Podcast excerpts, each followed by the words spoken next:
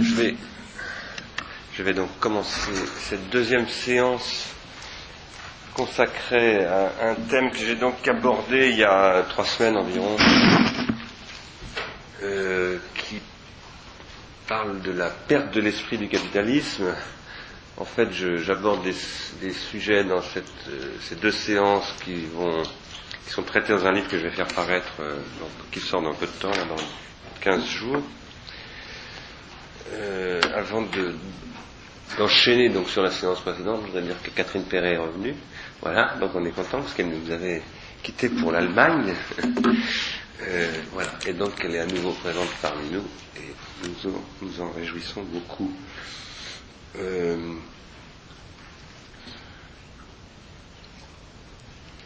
je vous rappelle que j'ai commencé euh, donc la séance d'avant, je me souviens plus, c'était il y a trois semaines à peu près.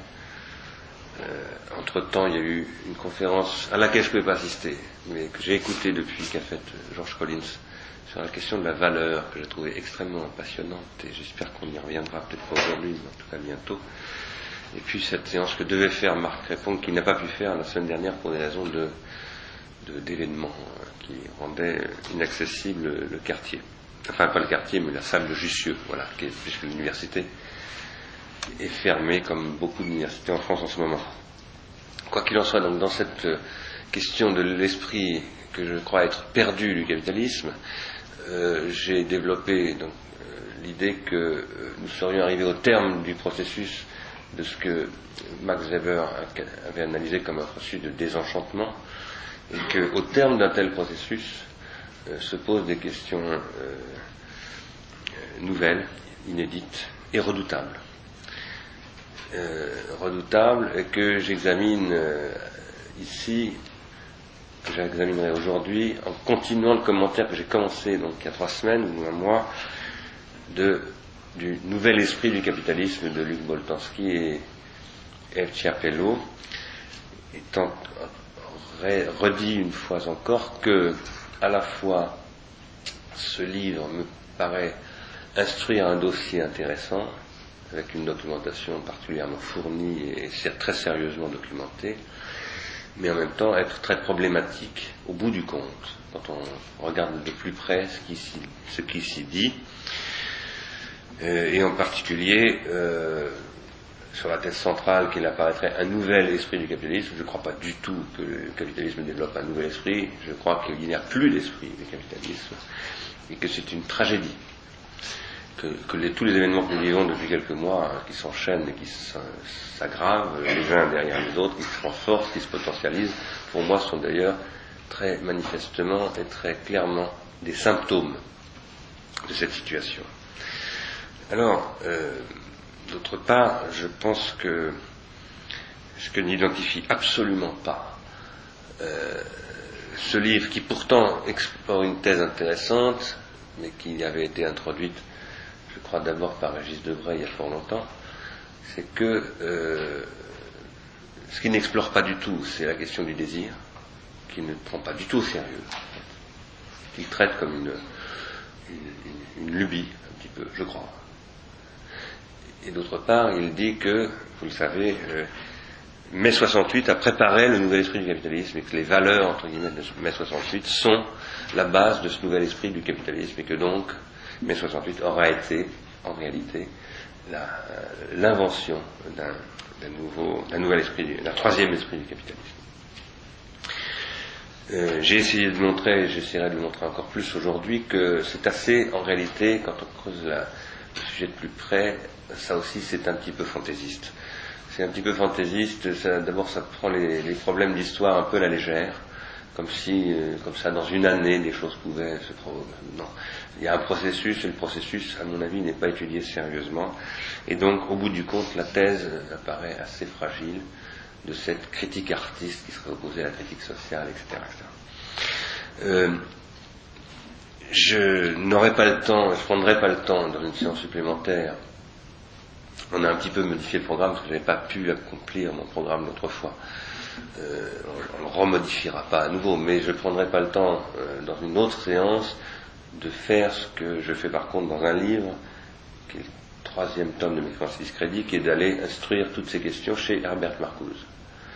Puisque finalement, s'il y a un philosophe qui a travaillé sur ces questions, et qui pose des questions, qui pose des problèmes très complexes, euh, je ne fais pas un, néo-marcusianisme du tout, mais euh, en, revanche, je, vais vers la manière dont Marcuse a, instruit tout ça dans les années 50, et précisément pour montrer que euh, ce que raconte Boltanski et Chiapello ne tient pas du tout la route quand on lit Marcuse de près.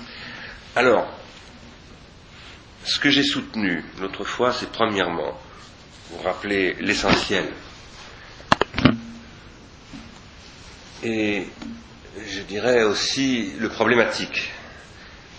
Ce dont souffre la société aujourd'hui, je soutiens cette thèse, c'est de la disparition d'un surmoi. Et je pose qu'un processus d'individuation psychocollective ne peut pas se produire sans qu'il existe un surmoi. C'est de la disparition d'un surmoi et c'est corrélativement de la disparition d'une pensée de la question et du problème qu'est toujours le surmoi. Le surmoi est un problème. Donc la disparition d'une critique de ce surmoi.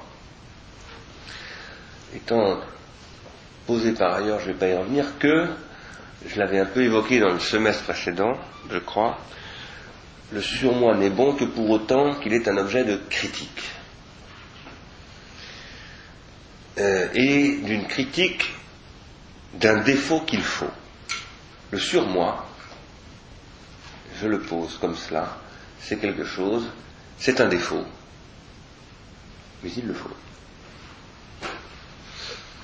Deuxièmement, je pense que la psychanalyse n'est pas parvenue à penser politiquement cette question du surmoi, jusqu'à présent. Un petit peu comme je l'ai souvent dit, elle n'est pas parvenue à penser encore la question de la sublimation. Et je pense que c'est sur la base de cette euh, faiblesse politique, car c'est une question politique que je pose là, pas une question simplement éthique ou morale euh, ou psychologique, c'est une question politique, c'est une question que j'appellerais sociothérapeutique. Je vous rappelle que j'ai appelé ma, mon intervention l'autre fois sociopathologie de 1968. Euh, cette question mal traité ou pas traité du surmoi, ou insuffisamment traité, ou non politiquement traité, c'est ça qui a pu engendrer ce que j'appelle, ce que j'ai appelé autrefois, la démagogie de la critique artiste. Car il y a évidemment une démagogie de la critique artiste. Je me méfie beaucoup de ce concept de critique artiste. Euh, je, m'en méfie, mais je, ne lui dénie pas toute pertinence. Et je pense que par ailleurs, il y a en effet une démagogie de la critique artiste qui permet cette démagogie, une réappropriation par le management et par le marketing. Ce que décrivent plus ou moins bien, parfois mal, Boltanski euh, et Chapelot. Et finalement, euh, cette faiblesse qui est au cœur de la question du désir, et je dirais de la politique du désir ou du désir de la politique, c'est ce qui conduit à la fin de ces terribles années 90, c'était plus terrible encore, année 2000, première décennie du XXIe siècle, dans lesquelles nous sommes, car nous vivons des années absolument terribles, d'une gravité d'une tout à fait à la, hauteur, si j'ose dire, en termes de gravité et de, caractère catastrophique, ressenti à l'horizon, de, de ce que furent les années 30. C'est tout à fait évident. C'est même, à mon avis, bien, plus inquiétant.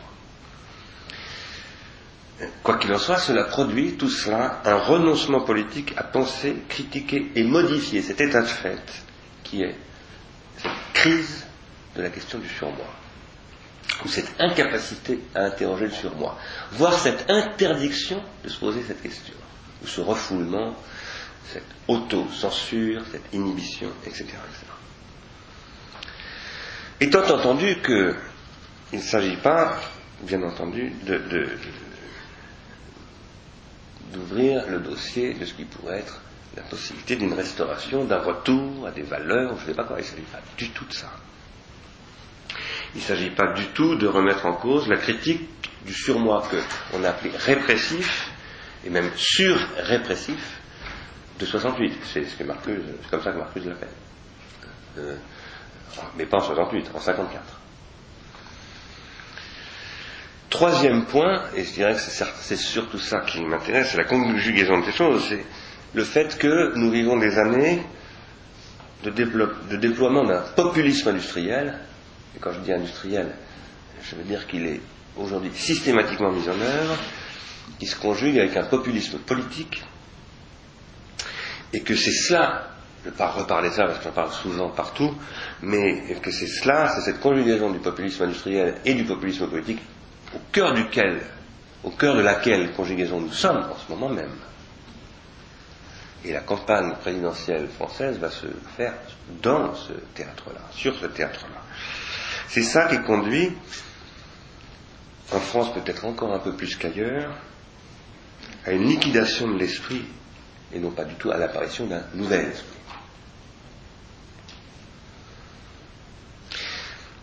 Tout cela, c'est aussi la mise en œuvre d'une euh, dimension euh, managériale euh, qui met en œuvre, disons, ce que j'appelle les technologies de contrôle, non seulement dans le domaine de la production, ça, il faut dire que Voltansky et Chapelot l'ont assez bien analysé, bien documenté, mais du côté bien plus important, à mon avis, en termes de nouveauté, du côté de la consommation. Et là-dessus, il n'y a rien dans le nouvel esprit du capitalisme. Il n'est pas question du tout de la transformation des conditions de la consommation, si ce n'est pour parler de ce qu'on appelle la personnalisation du client, le user profiling, pas le user profiling, l'hypersegmentation des marchés, etc., etc. Autrement dit, je pense que ce livre, Le Nouvel Esprit du Capitalisme, manque fondamentalement la singularité de la situation qui consiste à détruire euh, non plus simplement le producteur devenu prolétaire comme c'était le cas dès le XIXe siècle, mais bien le consommateur devenant lui-même prolétaire, c'est-à-dire perdant ses savoir-vivre.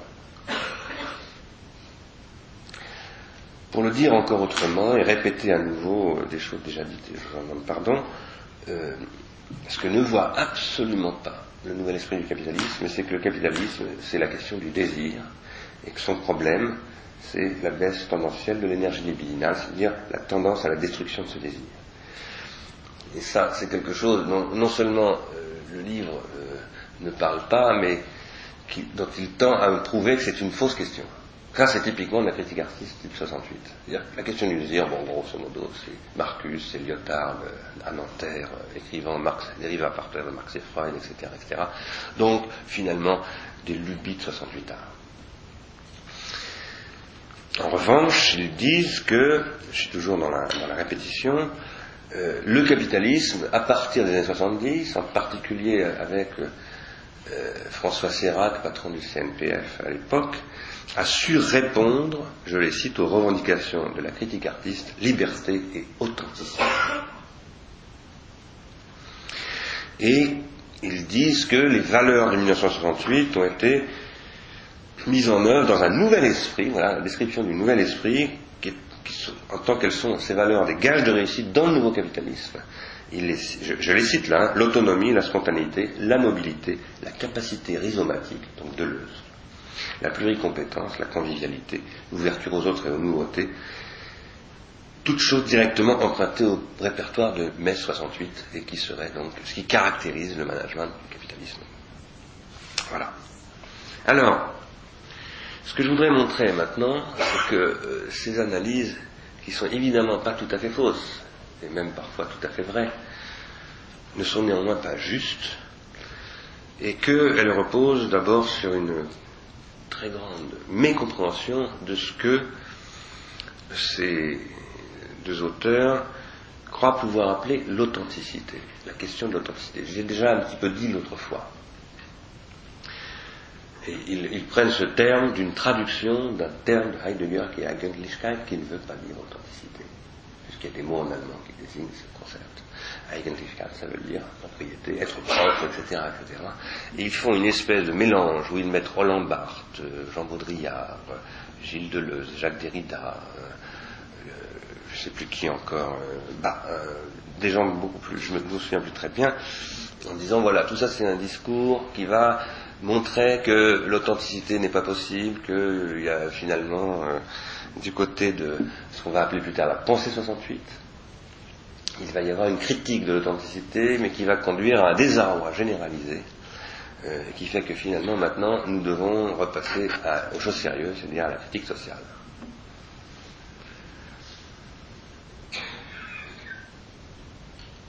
Alors,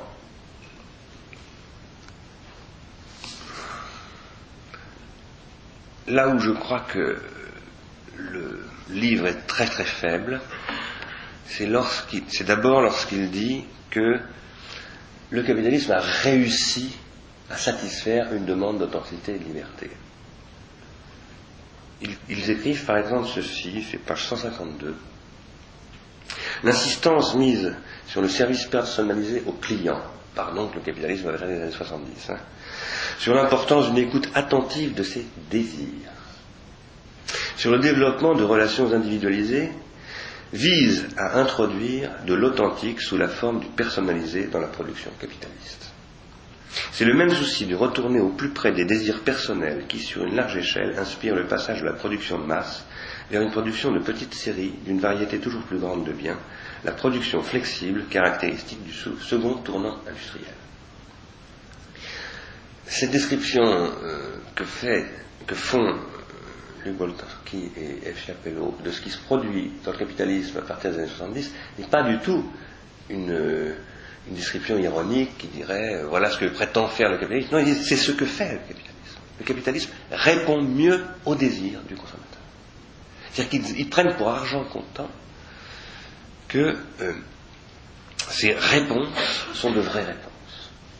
Alors ce ne sont évidemment pas des réponses, ce sont au contraire, bien à, mon avis, des dispositifs de destruction de ce désir, de canalisation de la libido en effet, mais pas du tout pour satisfaire le désir, pour le, le réduire à néant.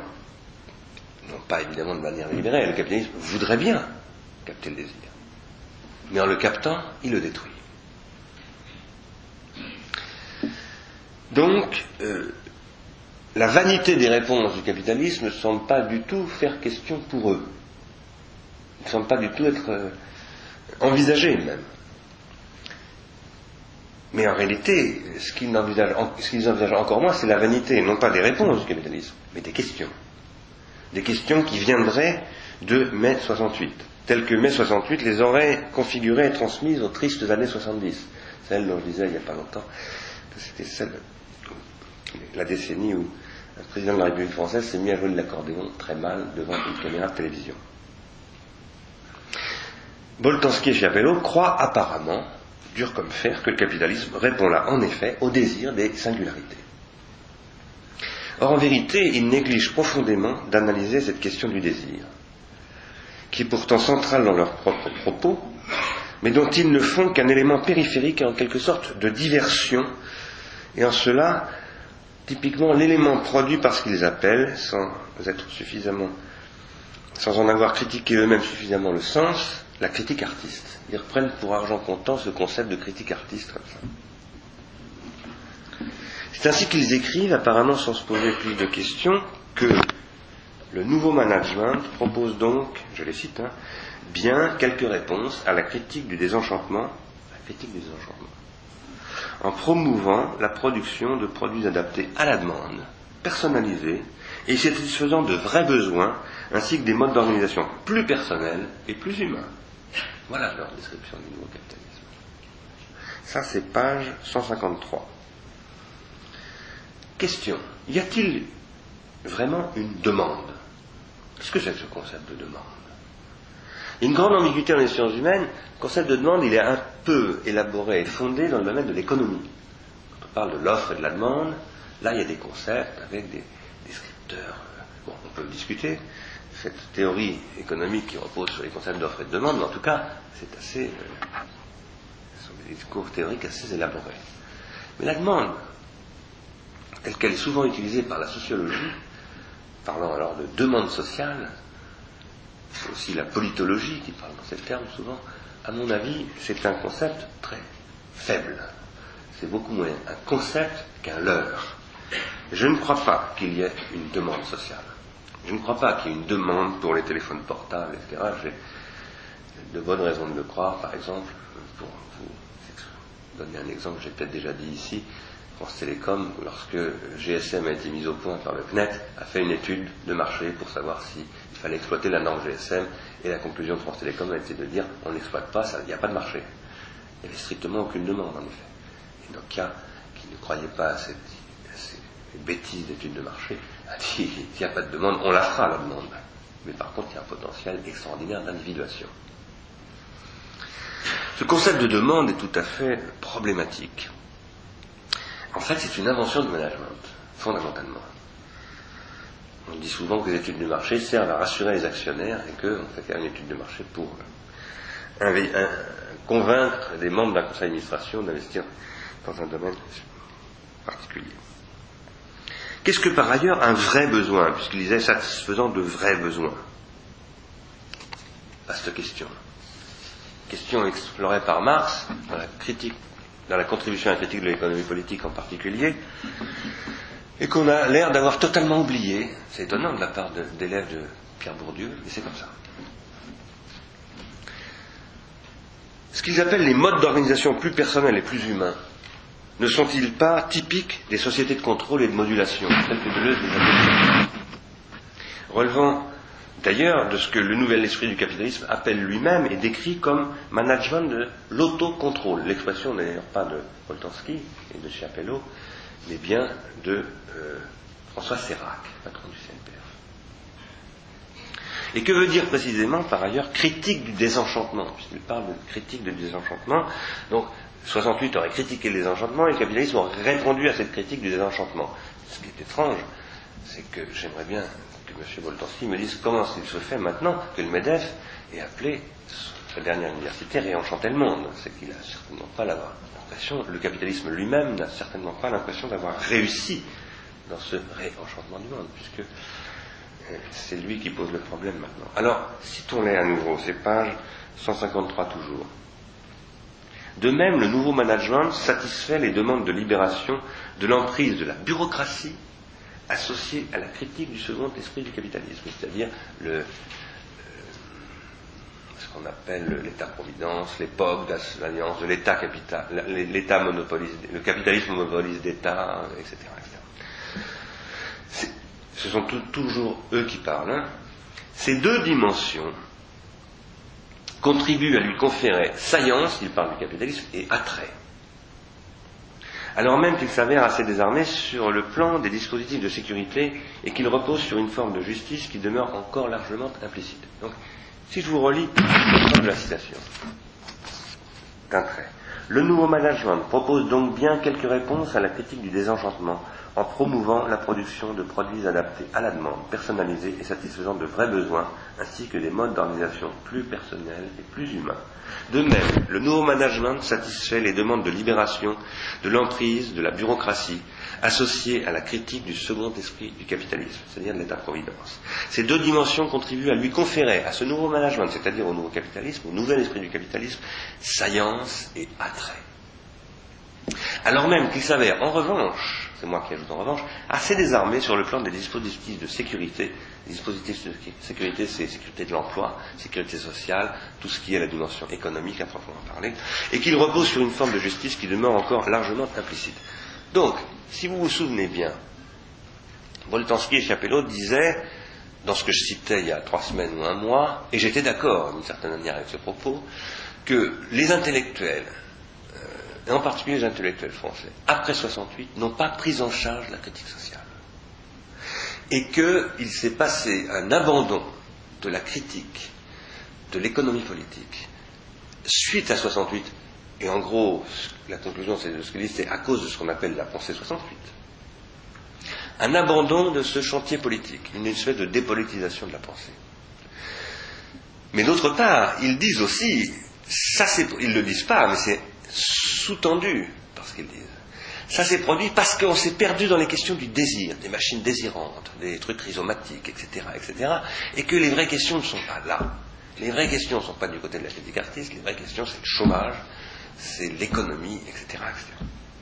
Eh bien moi je crois, et c'est une manière en disant ça de répondre à une question de Marc Crépon, posé l'autre fois, sur la relation entre misère économique et misère symbolique, et aussi ce que j'appelle maintenant misère spirituelle et misère politique, je ne crois pas du tout, je l'avais déjà dit autrefois, qu'on puisse séparer la critique sociale et ce qu'ils appellent la critique artiste. Je ne crois pas du tout qu'on puisse séparer la question du désir, autrement dit de l'existence, de la question de la subsistance.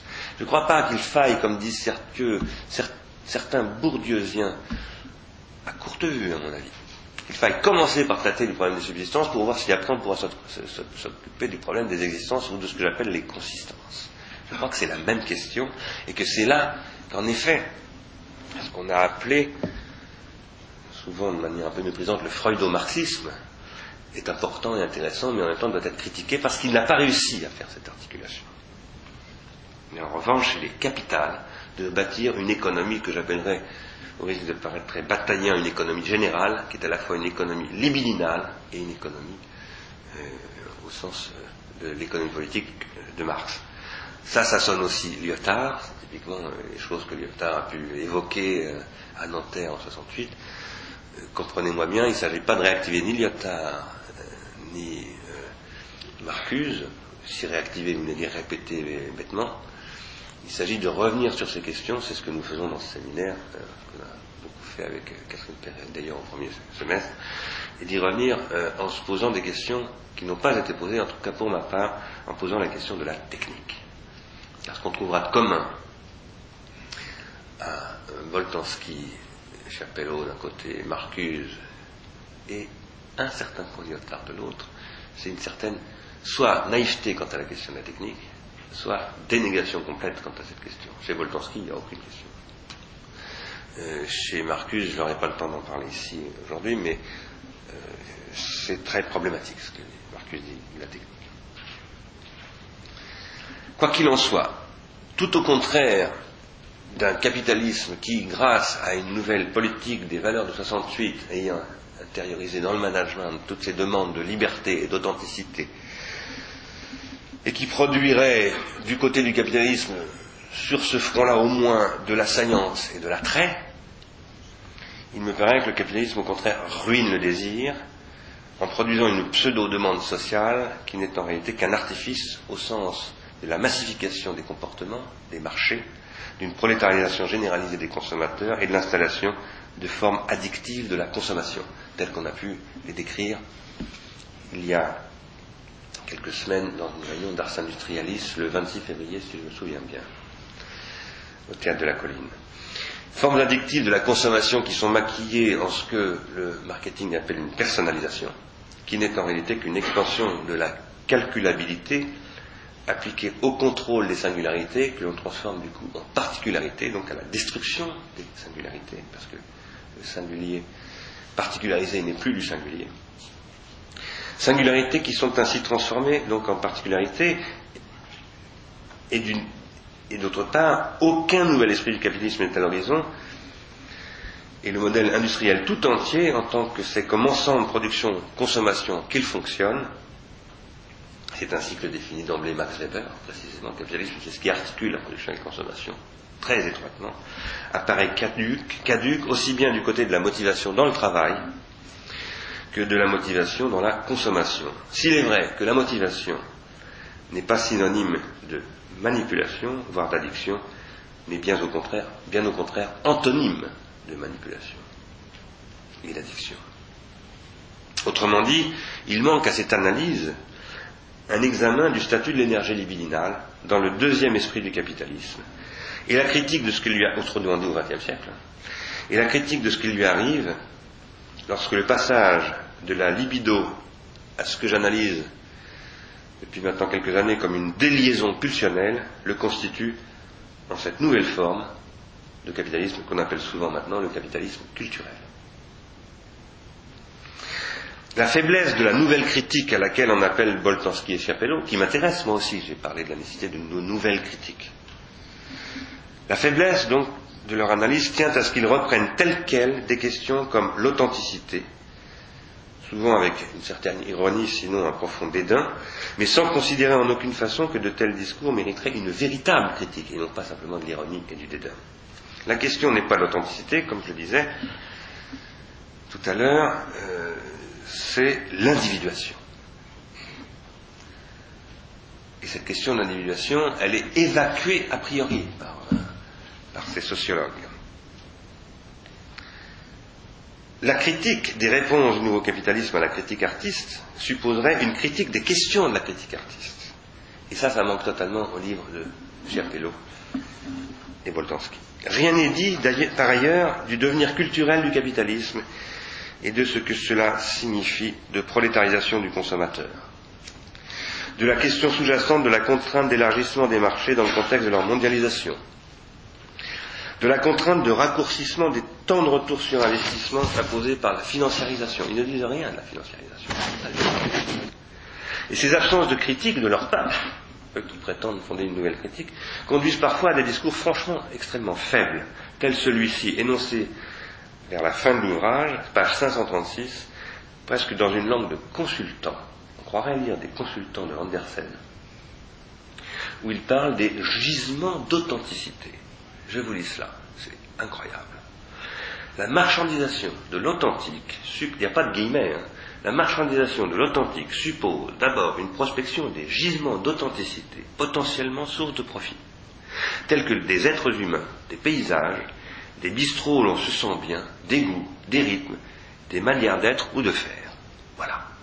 Ça, euh, effectivement, il y a des marchands de soupe partout qui vous expliquent que, ce sont de nouveaux marchés, etc. Et ces marchands de soupe, malheureusement, ils transforment le monde. C'est-à-dire qu'ils, par exemple, ils font que le bistrot nous aimions bien, qui s'appelait le Cluny avant, euh, euh, Saint-Michel-Saint-Germain, est devenu la brioche dorée.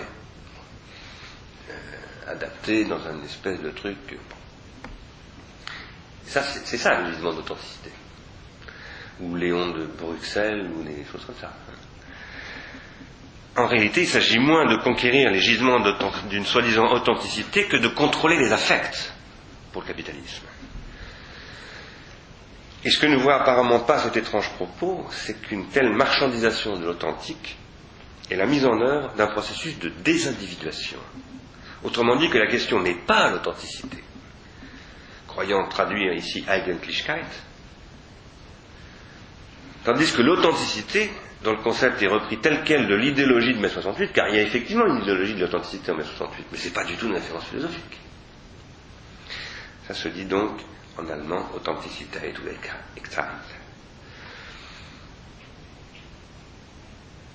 Je ne dis pas que le mot authenticité n'a jamais été employé par les philosophes. Moi-même, j'en ai parlé à propos de Heidegger. Moi-même, euh, j'ai commenté des textes de Derrida qui parlent de la question de l'authenticité chez Heidegger. Mais c'est pour précisément dénoncer une telle interprétation de la question de l'Eigentlichkeit et dénoncer ce qui peut, dans une lecture heideggerienne qui sent le national-socialisme, dériver vers une question d'authenticité. Mais en aucun cas, la question d'authenticité n'a été prise pour argent comptant par la philosophie française après 1968. En réalité, ce discours évite de poser la véritable question, celle de la perte de l'esprit du capitalisme et de la nécessité de changer un modèle industriel qui détruit un processus d'individuation conjointement psychique, collectif et technique, et sans la conjonction duquel rien ne peut se bâtir. Autrement dit, ce que je reproche à cet ouvrage de Boltanski et de Ciapello, c'est de ne pas être un livre politique.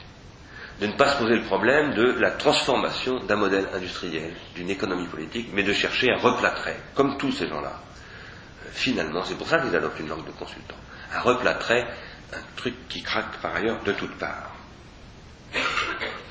La socialisation capitaliste des valeurs de 68 serait, selon eux, à l'origine d'évolutions sociales telles que, par exemple, je les cite, le désir d'épargner le temps plutôt que l'argent. C'est page 231.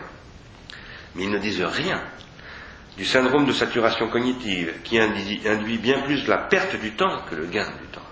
Syndrome de saturation cognitive qui fait que plus on est informé, moins on arrive à gérer, à, pas à gérer, mais à vivre son temps. C'est beaucoup moins l'épargne du temps que la perte du temps. Ils parlent ils disent, là encore, comme Jérémy Rifkin d'ailleurs dans l'âge de l'accès, qu'il y aurait une régression de la propriété. Mais il nous faudrait dans ce cas-là, si vraiment vous voulez parler d'une régression de la propriété, parler de la généralisation de la brevetabilité, de tout, du vivant, de tous les, tous les dispositifs d'intelligence, etc. Et de l'appropriation par la propriété industrielle de, de pans entiers de ce qu'on appelle le propre, Eigent. le propre de l'existence, de l'Eigentlichkeit, là pour le coup, il ne s'agit pas de l'authenticité, mais bien de ce qui est le propre. En 1968, la critique artiste, comme critique de l'aliénation, et en particulier la critique du pouvoir du père et de la famille comme répression des instincts ou du désir, et comme critique de la technique déshumanisante, aussi bien que du taylorisme comme expression du pouvoir patriarcal dans la sphère de la production, est au cœur de la contestation portée par les étudiants. Ça, c'est un fait, on ne peut pas le nier. Tandis que la critique sociale est le fait des ouvriers. Or, au cours des années 70, on voit apparaître un intérêt d'une partie du patronat avancé pour ces thèses, et en particulier du côté du club qui s'appelle Entreprise et Progrès, 1972-73, qui considère que, je cite, donc c'est une citation qui est faite par Voltansky de ce club, tout n'est pas dans les, rejeté dans une idée de 68. Ça, c'est le patronat des années 70 qui commence avec les, think tanks, les cabinets de conseil un peu avancés, qui commencent à réfléchir là. Donc, il en ira ainsi, par exemple, disent Voltansky et Chapello, et je suis d'accord avec eux, du modèle tayloriste, c'est-à-dire fordiste, qu'on va remettre en question dans l'organisation du travail. Il faut rompre avec, je cite le livre, les modes de contrôle antérieurs, et substituer encore, je les cite à nouveau, il cite Serac, l'autocontrôle au contrôle. C'est ce que disent les quatrièmes assises des entreprises en octobre 1977. Autrement dit, la société de contrôle est en marche. Car qu'est-ce que c'est que la société de contrôle? C'est la société de l'autocontrôle. Quand la société, quand la société euh, exerce du contrôle sans autocontrôle, ça s'appelle une société disciplinaire et non pas une société de contrôle. C'est pour ça que Deleuze disait très bien en commentant Blanche que la société de contrôle, c'est la société de la modulation. Et c'est celui qui est modulé qui se module lui-même. À partir de 81, dit, encore ce livre, Le Nouvel Esprit du Capitalisme, arrivent au pouvoir d'anciens gauchistes dont ils disent, je les cite, qu'ils sont des experts dans la critique foucaldienne du pouvoir. Autrement dit, comme Foucault est convoqué pour... Allez, Foucault maintenant va servir à construire le nouveau capitalisme. Évidemment, si on pense au destin de certains Foucaldiens qui sont aujourd'hui non pas dans le pouvoir socialiste de 80, mais actuellement dans le MEDEF, on peut se dire oui c'est vrai, il y a eu... Bon, mais pourquoi, euh, comme ça, mettre Foucault tout à coup dans ce processus? Ils sont devenus énarques ou conseillers ministériels, c'est Foucaldien. Cette élite qui veut, je les cite, alléger au maximum l'intervention publique, fait l'éloge de l'adaptabilité, c'est-à-dire de ce que Deleuze appelle la modulation, là aussi, et déplace le front de contestation sur des questions de mœurs et des problèmes de nature écologique. Qu'ils disent, je les avais cités la fois d'avant, on va substituer à tous les problèmes d'économie politique des problèmes de droits de l'homme, et à des problèmes euh, industriels, on va se préoccuper du sort des animaux, des baleines, etc., euh, etc. Parce qu'ils réduisent par ailleurs, bon, dans ce qui est Chapelot, les questions d'écologie à des problèmes de baleines. Bon, hein. Autrement dit, à Brigitte Bardot.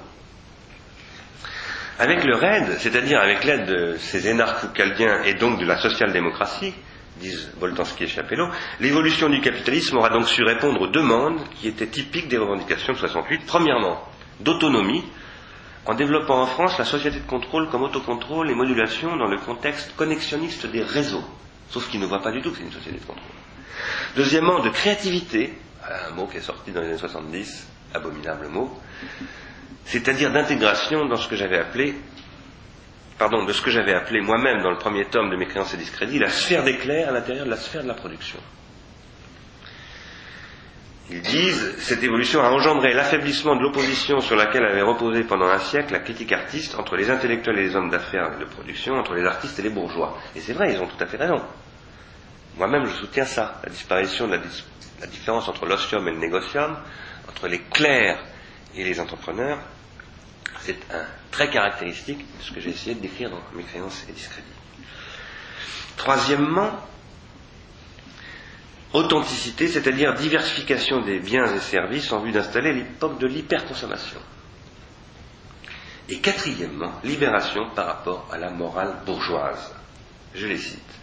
La levée des interdits d'hier se révéla propre à ouvrir de nouveaux marchés, dont le marché des biens en expansion ou des services en rapport avec les sexualités comme typique de la critique artiste. Donc, ce qui est à l'origine de l'explosion de la pornographie sur les messageries roses et tous ces machins-là, du sex shop, etc., c'est la critique artiste. pas idiot, comme c'est pas totalement faux. Mais est-ce que ça tient vraiment la route? C'est ce que je voudrais essayer de creuser avec vous? On va, on va le voir un petit peu plus tard. Il faut attendre la page 513, c'est-à-dire le dernier chapitre de la dernière partie, pour voir apparaître la question du désir en tant que tel dans un commentaire de la, contribution, la critique à la contribution de l'économie politique de Karl Marx, là où Marx parle de la désubjectivation du sujet, etc. Et il commente en disant le désir doit être sans arrêt stimulé de, de façon à devenir insatiable. Donc il pose quand même le problème dans cette phrase-là. Mais c'est la seule fois que le problème est traité. Ou quand elle réapparaît, c'est sous un tout autre. C'est dans une paraphrase de la critique artiste qui dénonce la massification des êtres humains et la standardisation des usages et des usagers qui s'étend avec le développement, je les cite, surtout après la Seconde Guerre mondiale, du marketing et de la publicité, à l'une des dimensions des personnes qui semblent pourtant parmi les plus singulières, les plus intimes, ancrées dans leur intériorité, le désir lui-même, dont la massification est à son tour dénoncée. Dénoncée par qui? Par la critique artiste. Entre les libidos aussi, la différence s'abolit. Donc ils sont en train de décrire, tout ce que je viens de vous résumer en le paraphrasant, des revendications de 68 et comment le capitalisme y a répondu donc revendication d'autonomie, de créativité, d'authenticité et de libération. Donc comment c'est On y a répondu par un certain nombre de choses et comment par ailleurs tout ça conduit à, une question, un discours de 68 sur le désir ou relève du, discours de 68 sur le désir. Donc c'est à, cette question de la massification du désir, de la distraction, de la différence entre les libidos, par exemple, qu'est censée répondre la personnalisation par le marketing. Voltansky et Chiapello soulignent évidemment que les réponses aux demandes engendrent en fin de compte parfois une déception de l'authenticité. Je les cite, page 538. L'effet de l'endogénéisation par le capitalisme de la demande d'authenticité a été d'introduire des cycles rapides d'engouement et de déception. Ensuite, il montre plus tard, je ne vais pas le commenter, que le tourisme est confronté au paradoxe d'être voué, voué à détruire son objet. Son succès anéantit ce que le touriste recherche, un lieu non touristique. Ils disent que finalement cette question d'authenticité va rencontrer toujours ce problème. Or, c'est là que Boltanski et Chapello passent à l'analyse de ce qu'ils appellent la disqualification de l'authenticité, c'est-à-dire de la pensée 68, pour parler comme Luc Ferry et Alain Renaud. Cette disqualification est caractérisée, selon eux, par le fait qu'elle repose sur l'affirmation que tout n'est que simulacre. Confère différence et répétition, Gilles Deleuze ne le cite pas, mais c'est évidemment ce qui est en jeu. Et donc il n'y a rien d'authentique. Et par ailleurs, il souligne un autre paradoxe qui affecte selon eux pêle-mêle Pierre Bourdieu, Jacques Derrida, Gilles Deleuze, Jean Baudrillard, Roland Barthes et l'école de Francfort. Rien que ça. Ils disent ceci, si tout, sans exception, n'est plus que construction, code, spectacle ou simulacre, construction c'est pour Derrida, code c'est pour Barthes, spectacle c'est pour Guy Debord qui n'est pas cité mais qui est à l'horizon, et simulacre c'est pour Deleuze. Depuis quelle position d'extériorité le critique peut-il dénoncer une illusion qui fait corps avec la totalité de l'existant? Autrement dit, ils sont en train de dire, oui, bien sûr, les post-68 arts qui ont occupé Vincennes, etc., ont critiqué ce discours de l'authenticité, mais c'est pour dire que finalement tout se vaut, et qu'on ne peut plus critiquer rien du tout. Introduite extrêmement rapidement, au terme d'une analyse qui, sous le titre, c'est le titre du paragraphe, la disqualification de la quête d'authenticité, n'occupe que quatre pages sur les 700 pages que fait ce livre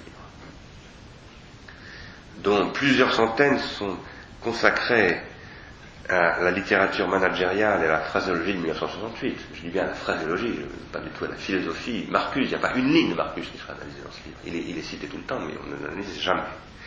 Cette remarque est intéressante parce qu'elle révèle en creux le cœur de difficultés qui auront été habilement contournées par ce livre, qu'il aura évité de traiter. Ce dont témoigne cette remarque, c'est que ce qui n'est pas compris ici est la question de l'individuation, qu'est le désir, en tant que c'est le fantasme, c'est-à-dire ce qui n'existe pas, qui constitue le désir. Le malentendu Parce que qu'est-ce qu'ils sont en train de dire? Ils sont en train de dire tout ça c'est des trucs fantasmatiques. Euh, et le fantasme, c'est du fantasme. Ils n'ont pas compris que ce qui fait le fantasme, c'est le désir. C'est le désir qui fait fonctionner le capitalisme. Et qu'autrement dit, ce dont il faut rendre compte, c'est précisément de ce qu'on pourrait appeler l'efficacité symbolique, l'efficacité du fantasme, qui fait que, même si ça n'existe pas, ça fonctionne. Et le problème, on le sait depuis Simondon, c'est pas les choses qui existent, c'est les choses qui fonctionnent. Ce que dit Simondon à propos de la machine euh, thermique, par exemple, c'est qu'elle fonctionne. Et le problème, c'est de rendre compte de ce fonctionnement pour lequel les lois de la physique ne suffisent pas. Pour lesquelles il faut développer, par exemple, une mécanologie. Et bien là aussi, dans l'économie binale, il y a des choses qui n'existent pas, mais qui fonctionnent. Les objets du désir n'existent pas, mais ils fonctionnent. Le malentendu sur cette question est très lisible dans la suite de la citation que je faisais tout à l'heure, à propos donc de la pensée 68 selon euh, et Chapello. C'est toujours, c'est page 552. L'ancienne critique de la standardisation et de la massification, par les gens de 68, par Marcuse, etc., trouvait au moins un point d'appui normatif dans l'idéal de l'individu authentique, singulier, assumant sa responsabilité et sourd au bavardage du on dit, entre guillemets. Ça, c'est une citation de, citation de de Heidegger. Fameuse, fameux paragraphe sur le bavardage. C'est pas une citation, mais c'est une allusion. Pourquoi est-ce que je dis qu'il y a un malentendu?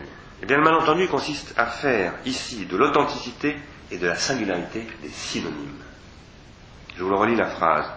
L'ancienne critique de la standardisation et de la massification celle qui va être critiquée donc par euh, Deleuze, etc., trouvait au moins un point d'appui normatif dans l'idéal de l'individu, authentique, singulier, assumant sa responsabilité sous au bavardage du monde. Donc singularité et authenticité sont des synonymes. Et ça n'est évidemment pas du tout le cas chez Deleuze, en tout cas. Pas du tout le cas. Car pour Deleuze, la singularité est sans doute la question première, mais pas du tout l'authenticité. C'est un truc dont se fout complètement Deleuze, c'est bien l'authenticité.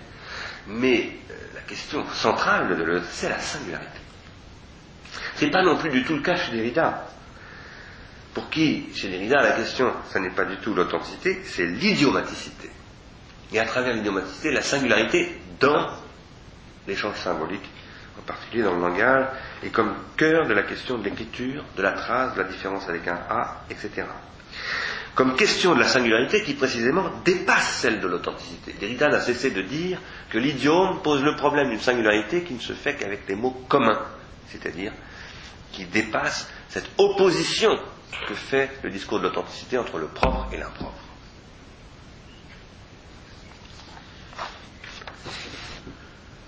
Et c'est aussi ce qui fait la faiblesse de ce qui est avancé au début de la conclusion de l'ouvrage de Boltanski et Chapello, qui acte un échec de la critique artiste en disant ceci, en disant qu'il y a échec de la critique artiste dans la mesure où la libération du désir n'a pas sonné le glas du capitalisme. Donc il pose que finalement, il y a eu libération du désir et que le capitalisme, bien loin d'en être mort, en est rené dans un troisième esprit pas une seconde ne les effleure. Le fait qu'il n'y a pas eu du tout euh, libération du désir, mais au contraire destruction du désir. Alors, tout ça veut dire que par ailleurs, il ne critique absolument pas le concept même de critique artiste, il ne se pose pas une question, une fois, une seule fois, la question de savoir qu'est-ce que veut dire ce concept de critique artiste, qu'ils avancent comme ça au début du livre, finalement sans jamais en interroger les limites, la teneur, les définitions. Et d'une point de vue d'une sociologie qui se veut rigoureuse, parce que M. Boltanski donne souvent des leçons de sociologie, ça me semble un peu étrange. Et surtout, et du même coup, cela manque le véritable enjeu, à savoir qu'il s'agit, dans ce qu'ils ont appelé, donc je l'avais dit l'autre fois, la récupération mise en œuvre de cette critique artiste et de son jargon, la destruction du désir et non pas celle de sa libération. Tout se passe comme si les sociologues prenaient ici leur objet pour argent comptant, autrement dit. Tout l'intérêt de ce travail, cependant, est par ailleurs considérable, est qu'il soulève, en la documentant de façon très systématique, la question du surmoi. Il la soulève, cette question, mais sans jamais la traiter comme telle, sans même la nommer. Jamais le mot n'est employé dans le livre. Pas une seule fois. En tout cas, à ma connaissance. question du surmoi dans le capitalisme contemporain tel qu'il n'a plus, je les cite, partie liée avec la famille, la religion, sans parler de la morale. Donc là, on retrouve ce qu'ils disent tout à fait au début, dans leur introduction. En effet, le capitalisme a détruit toutes ces structures. Et là, ça renvoie à ce que disait Max Weber, qui annonçait déjà au début du XXe siècle que ce processus qui s'appelle la rationalisation et le désenchantement conduirait à cela. Mais ce qui n'est pas posé, c'est la question centrale. L'individuation en tant que processus de construction d'individus psychiques collectifs, tandis que le processus industriel est devenu un facteur de désindividuation. Ce qui constitue par ailleurs une tension récurrente lorsque se produit une évolution forte du processus de grammatisation, ce que j'ai appelé comme ça, comme c'est ici clairement le cas avec ce que Boltanski et Chapello appellent la connectivité des réseaux, qui caractérise selon eux le nouvel esprit du capitalisme, qui en réalité n'en est qu'un un, aspect, et qui doit, qui doit inscrire toutes les questions qui sont posées là dans la question, la dimension beaucoup plus vaste des technologies cognitives et culturelles, mais que eux n'interrogent absolument pas. Parce que toute cette dimension de l'évolution du capitalisme et de, ces technologies comme technologie cognitive et culturelle n'est pas du tout posée. La télévision, il n'en est rien dit, par exemple, ou pratiquement rien. C'est pourquoi ce n'est pas simplement la critique artiste, pour autant que ce concept soit pertinent, c'est-à-dire permettre de discriminer les véritables processus transformateurs qui a échoué. Ce n'est pas la critique artiste, c'est le capitalisme lui-même en tant qu'il s'autodétruit. Rien n'est dit dans le nouvel esprit du capitalisme sur ce que j'ai analysé ici comme processus de ici dans ce séminaire, de désidentification, à travers euh, le fait que euh, le temps de conscience capté par euh, les processus de télévision et autres dispositifs de ce type permet de détourner l'identification primaire des objets spontanés d'identification que sont les premiers objets de désir que sont les parents vers les objets de la consommation. Rien n'est dit dans ce livre sur le fait que ces temps de conscience sont devenus des audiences, et autrement dit, des marchés de contrôle de tous les autres marchés. Et que rien n'en soit dit n'est pas du tout un accident. C'est la marque du fait que le problème de la destruction du désir n'a tout simplement pas été vu, ou bien que ce problème est dénié, c'est-à-dire considéré lui-même comme un simple fantasme de la supposée critique artiste, tandis que la question des médias n'est jamais examinée, elle est simplement évoquée occasionnellement et comme un simple avatar. En particulier, page 131-132. Où ils écrivent, par exemple, la thèse affirmant que les êtres humains perdent, se trouvent uniformisés et perdent toute singularité, toute différence, réapparaît dans les années 50-60 sous la forme d'une critique de la massification opérée par les médias accusés de conditionner, d'uniformiser les consommateurs. Mais la manière dont ils le disent, c'est que c'est faux. C'est que ce discours-là, c'est du blabla gauchiste. Ou euh, du discours de l'authenticité néo-exagérien, post-exagérien. Attitude que l'on retrouve d'ailleurs, cette attitude consiste à nier que les médias posent un problème dans leur évolution, etc. Aujourd'hui, massivement adoptée par les anciens tenants de la critique artiste, à commencer par le patron de Libération, qui sont passés aux affaires et qui sont devenus réalistes. Ce que ne voit donc pas Voltansky et Chapello, c'est que le capitalisme rencontre ici une limite intrinsèque qui est ce que j'appelle la baisse tendancielle de l'énergie libidinale il ne voit pas non plus sa conséquence massive, à savoir le développement du populisme industriel. Ils disent le, ce qui crée le populisme politique, c'est le chômage, c'est la critique, c'est les objets qui devraient être ceux d'une critique sociale. Ils ne voient pas du tout que euh, les objets, non pas de la critique artiste, mais de, de, ce que donc Deleuze appelle les sociétés de contrôle et des technologies de contrôle, sont tout autant que le chômage, producteur du populisme industriel. Je dirais pas plus ni moins. Il ne s'agit pas de quantifier ces choses-là, c'est le même processus en réalité. Outre cela, ils consacrent pratiquement rien dans leur travail aux conséquences de la financiarisation sur les transformations du capitalisme. Il n'y a pratiquement rien. Le vrai problème de l'ouvrage tient peut-être principalement au fait qu'il intériorise le partage et même l'opposition entre critique artiste et critique sociale, entre misère économique et misère symbolique, pour continuer à répondre à Marc Répond autrefois ils prennent ça pour un fait acquis. Ce qui serait précisément très dubitable, selon moi, s'il est vrai que les questions de subsistance et d'existence, qui sont structurellement en effet distinctes, sont beaucoup moins opposées qu'on ne le dit souvent, en particulier que ne le dit M. Nicolas Sarkozy, ministre de l'Intérieur et président de l'UMP, au sens où je le disais l'autre fois. Ce qui fait tout l'intérêt de la réflexion de bataille sur l'économie, et surtout dans la mesure où les technologies culturelles et cognitives reconfigurent en bloc les savoir-faire et les savoir-vivre, et que tout le capitalisme industriel, toute la machinerie se reconstitue autour de ça, c'est que précisément, on ne peut pas mettre d'un côté les problèmes industriels, sociaux, etc., et de l'autre côté les problèmes symboliques. C'est le cœur du capitalisme industriel, ces problèmes-là, aujourd'hui. Les machines formalisent, c'est ce que j'appelle la grammatisation, formalisent du symbolique. Donc, transforment du désir, et en l'occurrence, selon moi, le détruisent. C'est ça le sens de la transformation radicale de l'économie politique que nous avons vécue depuis 40 ans après 68, effectivement. Mais ça avait commencé avant, je vais essayer de vous le dire maintenant. Et c'est ce que cette opposition entre critique sociale d'un côté et critique artiste de l'autre empêche de penser, bien, bien plus qu'elle ne contribue à l'éclairer. Autrement dit, je trouve que ce livre, tout bien pesé, est nuisible. Il apporte des choses intéressantes, mais il apporte beaucoup plus de choses opacifiantes et égarante et désorientante que de clarté critique. La captation de l'énergie libidinale, c'est la base du capitalisme, aussi bien pour la production que pour la consommation. Tout comme c'est la base de la religion. Tout comme c'est la base de la religion. Ni plus ni moins. Et elle est ce qui reconfigure en totalité tous les rapports sociaux, que ce soit des rapports économiques, des rapports symboliques, des rapports hiérarchiques, des rapports de transmission de savoir, etc. Peu importe, tout est reconfiguré. Mais c'est aussi ce qui est reconfiguré par ce que j'appelle les supports sociaux, et non pas simplement les rapports sociaux. Je n'aurai pas le temps de vous dire pourquoi je voudrais relire Marx aujourd'hui en termes non pas de rapports de production et moyens de production, mais rapports sociaux et supports de production, et supports sociaux. Autrement dit, à travers la question de l'upomnématon. Car ce qui est derrière tout cela, c'est évidemment ce que j'avais abordé dans les séances précédentes avec la question des hypomnématas, aussi bien en mobilisant Michel Foucault que Paul Valéry.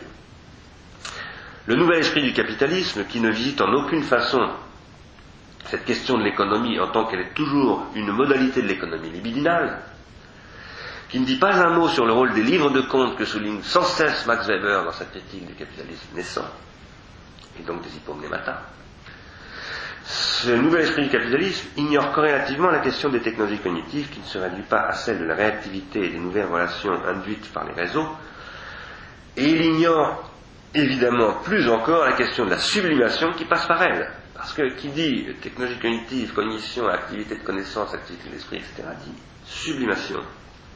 Sublimation qui est toujours tout aussi bien le fond de la question de l'esprit.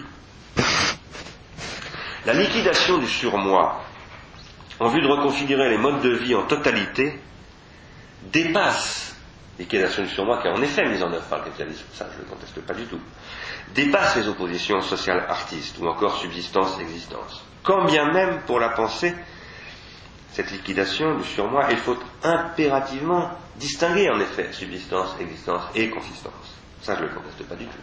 Mais il ne faut surtout pas les opposer. C'est une situation qui n'est pas du tout inspirée, la situation de destruction du surmoi par le capitalisme n'est pas du tout inspiré par le mois de mai 68. Mais c'est bien plutôt, c'est un processus qui est déclenché dès le début du XXe siècle et même probablement à la fin du XIXe siècle. C'est ça que décrit Émile Zola déjà dans Le Bonheur des Dames. Et donc mai 68 n'est pas du tout l'origine de ce processus. C'est ce qui vient à un moment donné rationaliser ce processus. Un peu comme on dit en psychanalyse qu'on rationalise une situation. La crise de 68 advient tandis que la télévision prend le contrôle du temps de la vie des familles. Je rappelle une chose que j'avais déjà dite ici. En 1960, il y a 13% des familles françaises qui ont un poste de télévision. En 1970, il y a 70,3% des Français qui ont la télévision. Les années 60, c'est la montée de la télé. Et ça, moi je m'en souviens très très bien, la, nausée que j'ai pu avoir et qui a fait qu'en effet j'ai rugué sacre et des barricades comme beaucoup de mes congénères, venait d'abord de cette nausée. Enfin, je veux dire, le, passage à l'acte venait d'abord de cette nausée où on se disait, mais qu'est-ce que c'est que ce pays où tout à coup, c'est Guilux qui fait la loi? Vous avez oublié ce nom de Guilux. Certains ne savent pas qui est Guilux ici. Mais Guilux, c'était les années 60 à la française, l'horreur d'un surmoi abominable que Marcuse appelait le surmoi automatique. Et en effet, nous nous sommes soulevés contre ce surmoi, moi le premier, comme tant d'autres, parce qu'il était abominable. Mais il était produit par la transformation. C'est pas 68 qui a fait tomber ce surmoi. C'est 68 qui a produit un surmoi automatique qui liquidait une autre question du surmoi, un surmoi que j'appelle un surmoi non pas automatique mais critique. Qu'est-ce que nous sentions, nous, les jeunes 68 On avait 16 ans à cette époque, mais euh, qu'est-ce que nous sentions là-dedans? Nous sentions que les processus d'identification étaient en train d'être liquidés par ce dispositif qui était en train de se mettre en place. Ayez bien en tête qu'en 68, la télévision existe depuis 8 ans pour les Français. Vous vous rendez compte d'une société où la télévision n'existe que depuis 8 ans. Rendez-vous compte que Internet existe déjà depuis 14 ans. Internet? Pas du tout. Pas du tout. Internet, ça se socialise depuis très longtemps. En tout état de cause, en 68, je ne sais pas quel est le chiffre exact de l'équipement de la télévision, mais euh, je pense qu'il est euh, pas beaucoup plus que 50% des Français. Mais c'est en train, voilà, c'est une déferlante qui est en train de réorganiser toute la vie sociale. L'évolution du capitalisme qui s'amorce dès lors ne répond donc pas à une revendication ou à une contestation produite par la critique artiste, elle la rationalise. Et elle en est une forme de rationalisation bien plus proche du discours de Freud que de celui de Max Weber avec ceci que le processus de désenchantement décrit par Weber annonce 63 ans avant mai 68 le destin. Quand Max Weber écrit en 1905 euh, l'éthique protestante et l'esprit du capitalisme, il dit que ça va produire une, liquidation, une désurmoisation, je puis dire, etc. Mai 68 n'est donc pas la cause des mutations du capitalisme de ce qu'ils appellent le troisième esprit du capitalisme. C'est plutôt la pré-maturation de ces mutations qui sont déjà en germe dans le devenir du capitalisme et de l'industrie, depuis donc euh, ont été inventés les premiers concepts de la mise en scène de la marchandise, comme le dit très très bien Zola, à travers les vitrines, puis le Fordisme et Hollywood qui marchent ensemble, puis l'invention de la radio, puis tous ces processus que j'ai décrits moi-même dans plusieurs livres, et qui finissent par conduire à la télévision des années 60, en effet et des années 50 aux États-Unis. C'est parce que Marcus vit aux États-Unis qu'en des années 50, il est en train de voir ça se développer. Marcus dit en 1955 que le surmoi devient automatique avec la télévision. Mais les ménages américains sont équipés en télévision depuis bien avant les Français. Qu'est-ce que fait la télévision? Elle modifie très en profondeur la calendarité, c'est-à-dire les rythmes de vie des Français, la vie quotidienne des familles, mais c'est aussi ce qui va se produire comme transformation après la télévision dans les années 70 précisément avec ce qu'on appelle l'informatique de gestion, qui va devenir la télématique à la fin des années 70, où Alain, Simon Nora, décédé, paix à son âme, et je l'admirais beaucoup, monsieur Simon Nora, qui était directeur de l'école normale d'administration, l'école euh, nationale d'administration. C'est un, des énarques que j'ai vraiment admiré. Nora est mort, je vous le signale, au début de cette semaine. Et Alain Main, qui a moins bien évolué, il est toujours vivant, tant mieux pour lui, euh, ont annoncé en 1978 la nécessité de passer à la télématique, de développer le Minitel, etc. Minitel qui va donner en effet les messageries roses, euh, pornographie en ligne, etc. Et finalement, tout ça va donner lieu aux réseaux et technologies numériques, dont Internet. Et euh, c'est très étonnant de voir que dans ce livre qui est consacré à l'évolution du capitalisme connexionniste, il n'y a pas une seule référence au rapport de Renora et de Main, qui est chose extrêmement importante. C'est pas simplement le rapport Norman, le petit livre qui a été publié dans la collection Point du Seuil. C'est quelque chose de gros comme ça où il y a eu énormément de contributions que j'ai travaillé moi-même, personnellement d'assez près, et auxquelles ont contribué des dizaines d'experts, et que Jean-François Lyotard a commenté dans la condition postmoderne en 1979.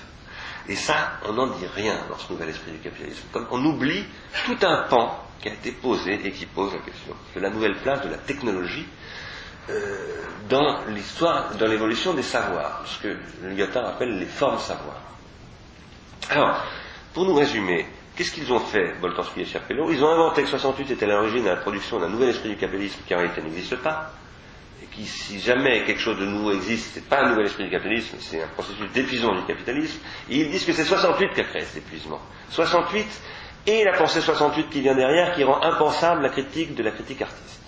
C'est ça le, triple, la triple opération. Et moi je dis que cette opération est une esbrouffe. On raconte qu'un colon canadien qui coupait du bois en Alaska pour se préparer à l'avenue du froid, c'était début du XIXe siècle, voyant passer un Indien, lui demanda si l'hiver serait rigoureux. L'Indien lui répondit qu'il serait sûrement dur. Une semaine plus tard, l'Indien repassa par là, tandis que le colon faisait toujours son bois. Le colon posa la même question à l'Indien, donc pour la deuxième fois. Et l'Indien répondit, il sera très dur. Une semaine plus tard encore, le blanc qui coupait et fendait tant et plus les bûches répéta une troisième fois sa question. Et finalement, il obtint cette réponse. Cet hiver sera extrêmement dur, car le proverbe le dit. Si l'homme blanc coupe beaucoup de bois, il faut se préparer au grand froid. Ce que fait l'analyse de Boltanski et Chapello, c'est de mettre en œuvre une maladie que Marx avait dénoncée et qui s'appelle l'idéalisme.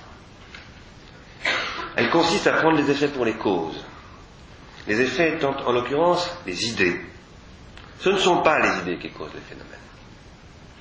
Cela ne veut pas dire pour autant que ce soit autre chose qui cause les idées.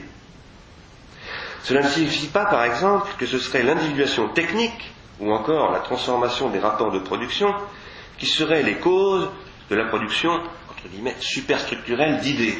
Ça, c'est le marxisme ou le matérialisme métaphysique qui raisonne comme ça. Tout cela, tout cela, les idées, les rapports de production, les moyens de production, ce que j'appelle moi les supports de production, constituent un processus de co-individuation. Une multiplicité unifiée par ce processus et par un esprit qui n'est plus du tout à penser depuis l'idéalisme, pas plus cependant que depuis le matérialisme, et à l'intérieur duquel les supports de production, c'est-à-dire le système technique en tant que système des rétentions tertiaires, les rapports de production, c'est-à-dire les relations économiques et sociales entre les rôles et les individus qui jouent ces rôles, et par le jeu desquels les idées se produisent, comme rétention secondaire, psychique, devenant du fait de la transindividuation des rétentions secondaires collectives, transformation qui est aussi le devenir du monde, pour autant qu'elle porte cette transformation, les supports et les rapports de production, tout autant qu'elle est supportée et rapportée par eux, tout cela, donc, support, rapport et idée, support c'est-à-dire technique, rapport c'est-à-dire société et idée c'est-à-dire psyché, transnésique pour reprendre, cela se coproduit. Il n'y a pas une cause technique de la psyché et de la socialité, il n'y a pas une cause sociale de la psyché et de la technique, il n'y a pas une cause psychique de la, technique et de la société, il y a une coproduction de tout ça. Et c'est ça la question de l'individuation psychique et collective dont parle Simondon. C'est pour ça que Simondon est si important. Et ça signifie que le discours de Boltanski et Schiapello reste pris dans l'opposition des infrastructures et des superstructures même si cette opposition des infrastructures et des superstructures est renversée en un nouvel idéalisme, mais je dirais naïvement renversé, même pas revendiqué philosophiquement, cet idéalisme. Parce que lorsque le nouvel esprit du capitalisme pose que les idées de 68 sont à l'origine des transformations du capitalisme, ça s'appelle une position idéaliste. Ça pose que ce sont les idées de 68 qui vont transformer le capitalisme ce qui est évidemment absolument faux. Et en même temps, c'est une idée intéressante, à condition qu'elle soit critiquée. Elle constitue un paradoxe qu'il est fécond de dénouer dans la mesure. Cependant, pourquoi paradoxe? Parce que les 68 ans, entre guillemets, ont combattu le capitalisme et finalement leur critique du capitalisme aurait permis d'inventer un autre capitalisme. Mais, monsieur, je donnerai la parole tout à l'heure Je vous ai déjà dit ça à une séance précédente, mais ben, si je lui ai donné autrefois. En tout cas, on ne coupe pas la parole, c'est une question de surmoi. Il est fécond de dénouer cet autre paradoxe, bien plus préoccupant, qui est la baisse tendancielle de l'énergie libidinale. Ça, c'est un vrai paradoxe, c'est pas simplement un paradoxe, c'est une limite du capitalisme. La thèse de Boltanski et de Chapello sonnent justes, sonnent vraies quand on la lit d'abord, en premier abord, mais quand on creuse, en fait, elle est fausse. Qu'est-ce donc qu'une idée? Une idée, c'est un passage à l'acte. Un passage à l'acte noétique, pour parler avec Aristote. Un passage à l'acte noétique qui individue un potentiel pré-individuel, toujours porté pré-individuellement sur trois plans à la fois. Le plan psychique de l'individu qui a l'idée, le plan social du monde dans lequel vit cet individu, et le plan technique qui supporte ce monde en tant que dispositif de rétention tertiaire, et qui lui-même, en tant que système technique qui ne cesse d'évoluer, s'individue. L'idée toujours participe de ces trois types d'individuation. C'est comme cela que l'on peut par exemple expliquer qu'en effet, il y a des idées psychiques d'une part, et d'autre part, il y a des structures sociales qui les trans-individuent sous forme de modèles organisationnels, au sens où Boltanski et Chaperon les décrivent très très bien en termes d'évolution du management mais aussi de modèles politiques. Et troisièmement, qu'il y a une connectivité des réseaux techniques qui supportent, mais qui tout aussi bien requièrent ces modèles et les idées qui sont prétendues les inspirer, comme l'esprit qui souffle aux âmes, la vérité du monde. Or, qu'est-ce qui est à l'origine de quoi dans cette affaire? Les réseaux sont-ils à l'origine des organisations et des idées, ou l'inverse? Faux problèmes. C'est ce que Deleuze appelle des faux problèmes. Rien n'est à l'origine de quoi que ce soit. Tout cela, individus, idées, organisations, techniques, se forment dans un processus. Les idées sont sécrétées par le processus comme la boue est charriée par le fleuve en crue.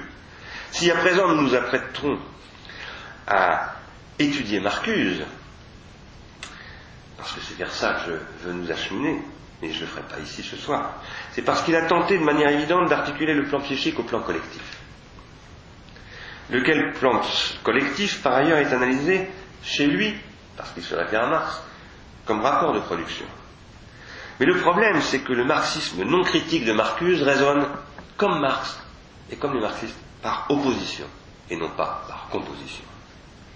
Et donc cela l'empêche, Marcuse, de comprendre que les moyens de production ne sont pas des moyens. Et que du coup, il n'y a pas d'opposition entre les infrastructures et les superstructures.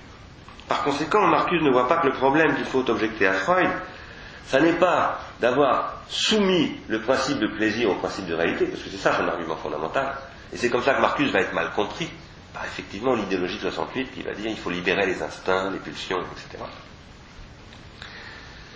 C'est de n'avoir pas compris qu'en fait le problème qu'il faut objecter à Freud, c'est pas d'avoir soumis le principe de plaisir au principe de réalité, parce qu'on ne peut jamais soumettre l'un à l'autre. On peut que les articuler, les faire composer ou les décomposer. Mais rien, jamais un se soumet à l'autre. Et ça, c'est ce qu'on comprend lorsque Freud, comme on l'a exploré avec Catherine Perret au mois de novembre ou d'octobre, précisément passe au-delà du principe du plaisir et dit qu'il faut raisonner en termes de pulsion, c'est-à-dire de composition de tendance, et non plus en termes de position de principe. C'est ça le mécanisme fondamental. Là où il faut critiquer Freud, c'est pas comme le fait Marcuse, mais c'est là où Freud laisse la technique impensée par la psychanalyse. Et du coup, laisse la politique impensée par la psychanalyse. Pourquoi est-ce que Freud, pourquoi est-ce que Marcuse ne voit pas ça? C'est parce qu'il il lit Freud à partir de Marx. Il essaye de faire rentrer Freud dans Marx. Et Freud ne rentre pas dans Marx. En plus, il ne voit pas une autre chose, c'est que Marx lui-même souffre des mêmes faiblesses que Freud. Car on a souvent dit, après Costas Axelos, que Freud était le penseur de la technique, mais pas du tout. Marx, que Marx était le penseur de la technique, mais pas du tout. Marx a rencontré la question de la technique, mais il n'a pas pensé la technique. C'est là où il est faible. Sinon, il n'aurait pas parlé de moyens de production. Il aurait parlé de support de production ou de quelque chose d'équivalent. Ce qui se passe entre les idées 68 et le capitalisme constitue ce qu'on pourrait appeler, dans un langage fort usité en métaphysique, une ruse de l'histoire. Les acteurs de 68 croient combattre le capitalisme et en réalité, ils le font évoluer. Ils l'accompagnent et ils le légitiment dans sa transformation tout en se croyant eux-mêmes transgressifs. Ils le font devenir, ils le font accoucher de ce dont il est porteur comme nécessité historique d'une nuée, elle-même porteuse d'un orage pulsionnel sans précédent, puisque constituant le principe d'un système capitaliste dénué de tout esprit. Dans le langage de Bertrand Gilles, on dirait que les acteurs de 68 accomplissent un ajustement entre les évolutions du système technique et celles du système économique. Mais cela se fait au prix de désajustements considérables. Et ça, Boltanski le souligne à juste titre. Dans les autres sphères sociales, et au prix d'une destruction de beaucoup d'autres systèmes, comme par exemple la famille, l'État, mais aussi la biosphère et toutes sortes de dispositifs, y compris l'agriculture européenne et les modes de production agricole multiséculaires qui ont organisé la production européenne. Et surtout, au prix d'une destruction d'un système qui n'est pas n'importe lequel, le système psychique lui-même. Aujourd'hui, la question est celle-là. La perte de l'esprit du capitalisme, c'est le capitalisme en tant qu'il détruit le système psychique, y compris des investisseurs capitalistes eux-mêmes et de leurs enfants. Et c'est pour ça qu'il y a un moment où la situation va forcément rencontrer sa limite, et peut-être un peu trop tard. C'est l'économie libidinale qui est détruite, autrement dit, à travers ce processus. Alors, pour qu'on ait le temps de discuter, je crois qu'on nous prolonge un peu la séance parce qu'on nous a demandé de commencer à 19h30, donc on m'a dit qu'on pouvait rester jusqu'à 21h30. Je vais m'arrêter là. Si j'avais eu le temps, j'aurais eu, j'aurais fait un commentaire de ce qu'ils appellent la pensée 68, après, après euh, Luc Ferry et Alain Renault, et j'aurais essayé de montrer que ce qui intéresse aussi bien Gilles Deleuze que Jacques Derrida, que Jean-François Lyotard et que beaucoup d'autres, c'est ce qui n'existe pas. Et que du coup, euh, la question, c'est de se déplacer radicalement au-delà de l'opposition du matériel et l'idéal, de ce qui existe, la matière, ou de ce qui n'existe pas, les idées, les, vapeurs ou les brumes, comme disait souvent Marx, vers quelque chose qui n'existe pas en effet, mais qui consiste et qui constitue précisément la question de la sublimation, l'horizon de la question de la sublimation et du surmoi qui doit aujourd'hui faire l'objet d'une nouvelle critique radicale et entièrement à produire. Bon, mais ça je ne le développerai pas parce que je n'en ai pas du tout le temps. Je voudrais qu'on ait le temps de la discussion. Et donc maintenant, monsieur, je vous donne la parole.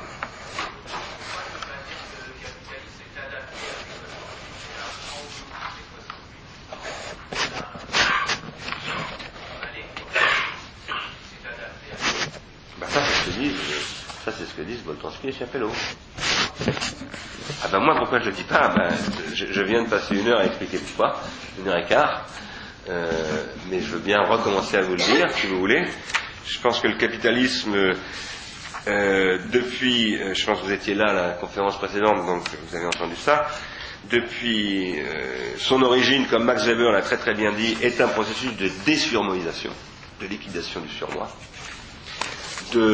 qui, à un moment donné, a besoin de produire le leur de ce qu'on appelle le, surmoi de la morale bourgeoise, euh, parce qu'il y a un moment où il y a un moment bourgeois du capitalisme. Là, ça, c'est un aspect intéressant de ce que dit euh, euh, Jean-Claude Milner, la décorrélation qu'il faut faire entre capitalisme et bourgeoisie.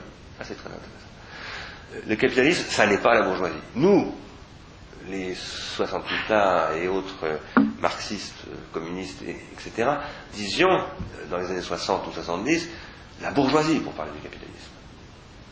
le capitalisme, c'est pas la bourgeoisie. La bourgeoisie, c'était une époque du capitalisme. Le capitalisme est un processus de liquidation du surmoi et des sublimités. Et ce processus de liquidation a commencé dès le XVIIIe siècle. Max Weber a expliqué ça en 1905 pendant la révolution, la première révolution menchevique, euh, russe par ailleurs. Euh, Monsieur Boltanski et Madame Tchapello, qui citent sans cesse Max Weber, n'ont pas l'air du tout de l'avoir compris. En tout cas, pour moi, ils, n'ont pas saisi que ce, qui se passe en 68, c'est un soubresaut dans ce processus-là. Et à un moment donné, avec ces phénomènes de, vagues et de contre-vagues, de flux et de reflux, qui font que, tout à coup, pour protéger le surmoi, on va le détruire, on va le dénoncer, etc. Bon, ce sont des phénomènes extrêmement complexes. Mais euh, ce processus-là, la liquidation du, surmoi, elle, commence il y a très longtemps. ensuite, euh, l'exploitation de la libido comme activité fondamentale, enjeu essentiel du capitalisme, c'est ce qui commence à être théorisé dès le début du XXe siècle par le capitalisme. Et ça, Boltanski et Chapelot n'en disent pas un mot. Il n'y a rien, aucune référence. Donc, voilà, euh, ma réponse à votre question tient au fait que je dis que le capitalisme c'est une économie libidinale, que ce n'est pas du tout lui qui dit qu'il faut faire tomber les barrières à l'exploitation de toutes les pulsions, mais que c'est, que c'est pas pas 68 qui dit qu'il faut faire tomber ces barrières, c'est le capitalisme qui les fait tomber de fait. Et 68, lui, tient un discours là-dessus qui par ailleurs est bien plus complexe que ce que j'en dis là. Là, je ne fais que commenter ce que Boltanski et Schiapello disent de 68.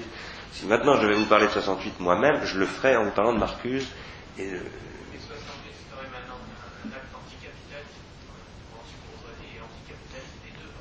Bien entendu que c'est un acte anticapitaliste.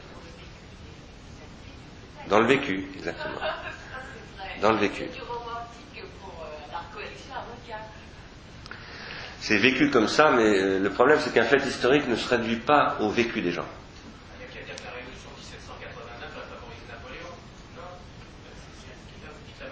Ah bah ça, moi je... je, je... Ah mais je dis pas le contraire. Non mais je ne dis pas le contraire. C'est une autre question ça.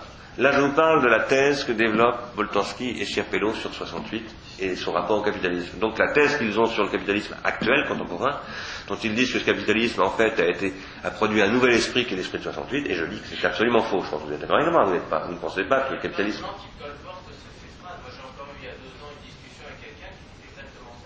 Ben oui, mais ça...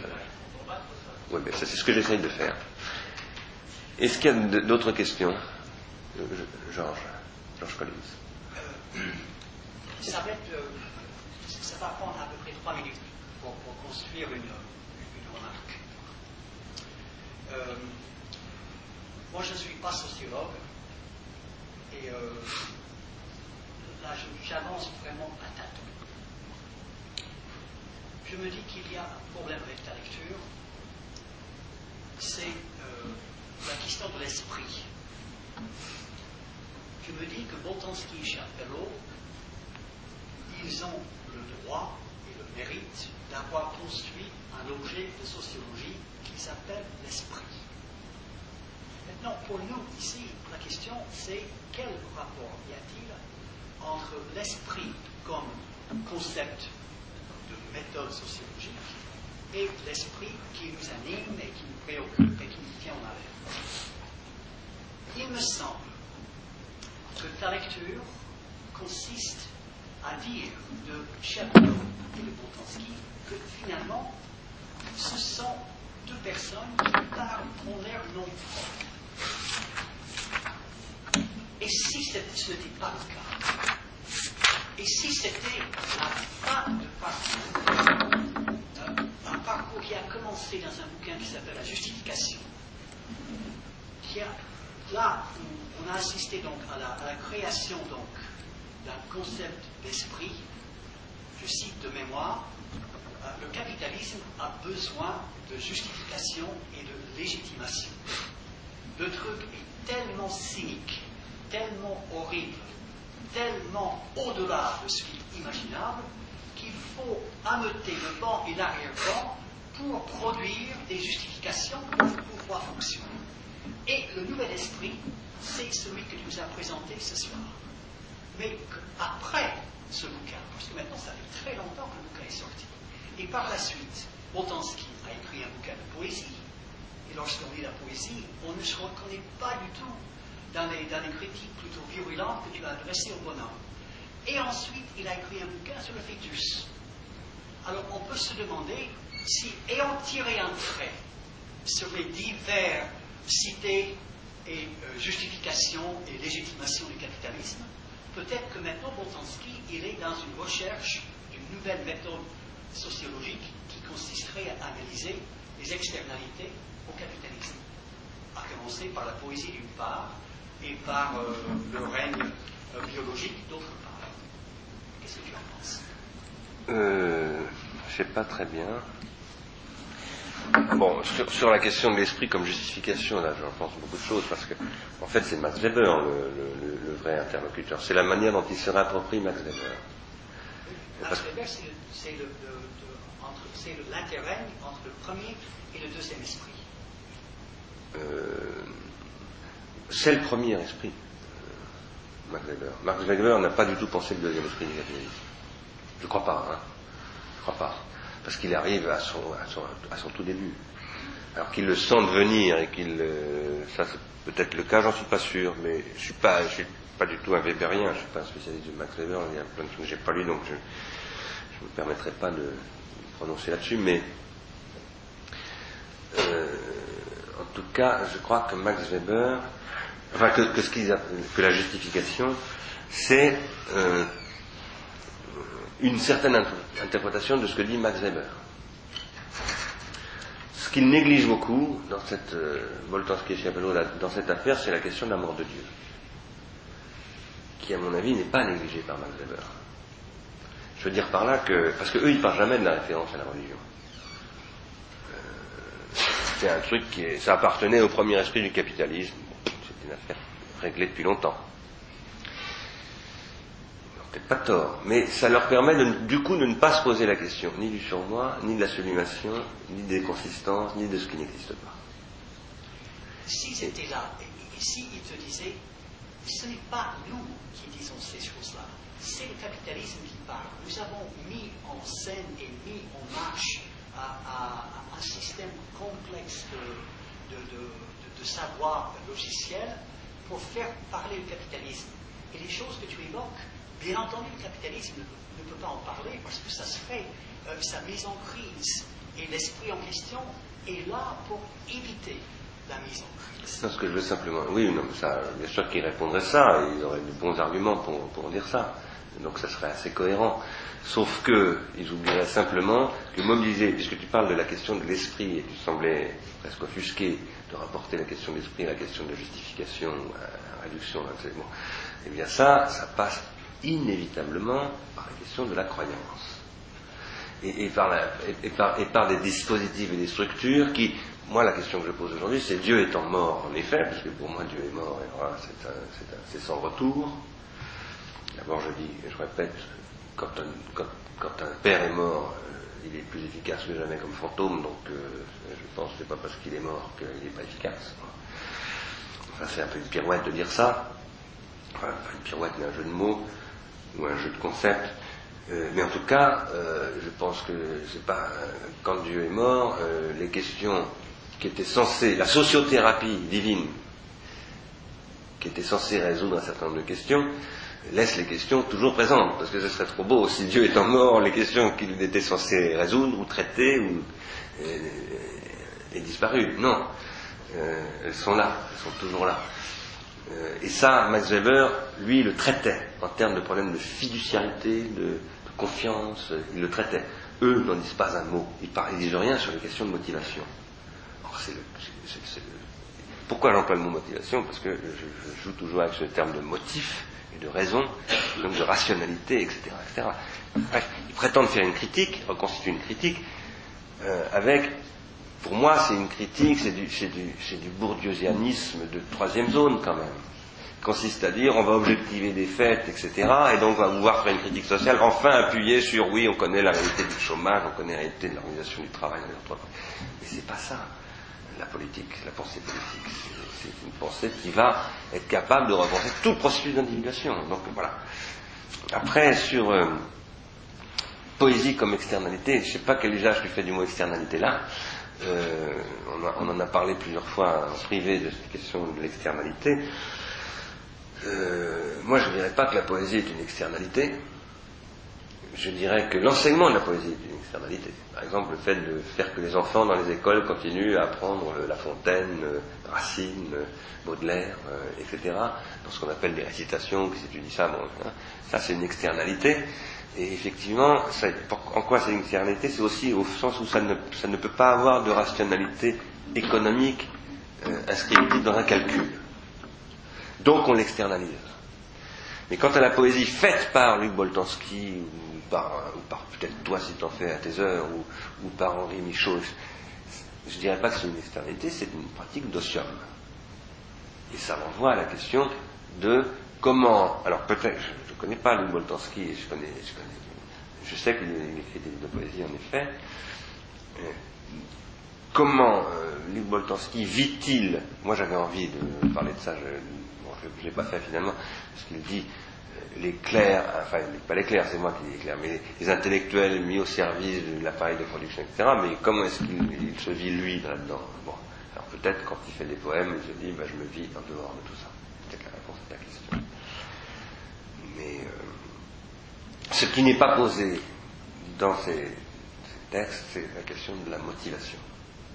et à travers la question de la motivation, la question des consistances, de ce que chez les Grecs, chez Platon, on aurait appelé les idées. Euh, et ça fait fonctionner un, un, idéalisme extrêmement naïf par ailleurs, etc. Catherine.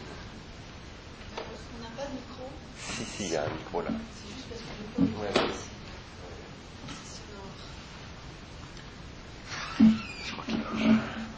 Marche Ah non, il marche pas. Là, il marche pas, non Il marche. Oui, s'entend. Oui, c'est bon. Euh, Oui, donc moi je vais un peu de lire le, livre de, de Boltanski. Je suis très convaincue par ce que tu dis. J'avais un peu senti ces choses. J'ai jamais fini ce livre d'ailleurs. J'avais trouvé que c'était un de sociologue. Effectivement, ça tombe dans le discours euh, professionnel. Finalement, enfin. Euh, je ne vais pas non plus revenir très précisément sur, le problème de terminologie psychanalytique, parce que je crois que là on a un débat qui, qui va certainement rebondir. Je voudrais revenir sur ta thèse euh, de destruction du surmoi. Euh, et, voilà, moi il y a quelque chose qui m'intéresse, alors euh, moins que le phénomène religieux, parce que je ne pense pas du tout qu'on puisse voir dans par exemple la dérive gauchienne euh, quelque chose comme un effet de consistance. Je pense pas du tout. Mais en revanche, je, il me semble que dans le problème de la, on va dire, de la, résurgence, non, on maintient des idées nationales. Que tu vois pas là, euh, face à ce phénomène de, destruction du, du idée sur moi, euh, quelque chose qui ferait, euh, disons, obstacle, qui, qui du moins problématiserait cette, cette idée de destruction. Est-ce qu'on a quand même là consistance que finalement le capitalisme n'arrive pas à dissoudre, enfin, à liquéfier Oui, oui, c'est une question très intéressante. C'est dommage que Marc soit pas là parce qu'il aurait été ravi de, de participer à la discussion sur un sujet pareil. Avant de te répondre, je dirais que c'est un, un livre de sociologue. Moi, il y a des très bons livres de sociologues, hein, quand même. Euh, je- et, et Max Weber est un très grand sociologue euh, à qui nous devons énormément. Enfin, je voulais juste, euh, parce que moi, j'aime beaucoup euh, travailler avec les sociologues. Il y en a d'excellents. Et, et je pense que Boltanski lui-même est par ailleurs un très très bon sociologue. Ouais. Euh, c'est une question, euh, évidemment, euh, c'est extrêmement important la question que tu viens de poser. Euh, tout le problème est, parce que le surmoi, pour moi, est quelque chose de toujours irréductiblement ambigu. D'abord, c'est fondamentalement un objet de fantasme. Il y a le surmoi possible que depuis une fantasmatique première. Sinon, il n'y a pas de surmoi. Parce que le, surmoi ne fonctionne que depuis une autorité qu'il a. Sinon, c'est plus un surmoi. C'est une répression pure, c'est un règlement, c'est euh, c'est plus un surmoi. Le surmoi ne peut fonctionner que depuis l'autorité de ce que j'avais appelé dans une séance que j'avais faite ici le, euh, je crois, le caractère fantomal de la parentalité, un truc comme ça l'autorité des, ascendants. Euh, et par ailleurs, le surmoi euh, est à la fois, pour moi, est la condition de la différence avec un rat du désir. Et donc, euh, sans, sans il ne pourrait pas y avoir de transindividuation, il ne pourrait pas y avoir l'articulation entre le psychique et le collectif, etc. Donc c'est pour ça que je dis qu'il ne peut pas y avoir d'individuation sans surmoi. Mais en même temps, ce qui fait l'individuation, c'est la critique du surmoi, c'est-à-dire la perpétuelle remise en question du surmoi, plus ou moins. Euh, Dans, ce bouquin dont, j'ai extrait ces paroles, là, que je fais pareil, je, m'intéresse à Antigone comme ce pouvoir de, critique. Euh, et euh, je dirais que l'individuation en tant que telle, c'est ce pouvoir qui pose les mêmes problèmes que l'idiome. C'est-à-dire que l'idiome, si on prend l'idiome non pas au sens folklorique du dialecte local, etc., mais si on dit que l'idiome, c'est tout ce qui permet d'articuler du diachronique et du synchronique, il permet une, une.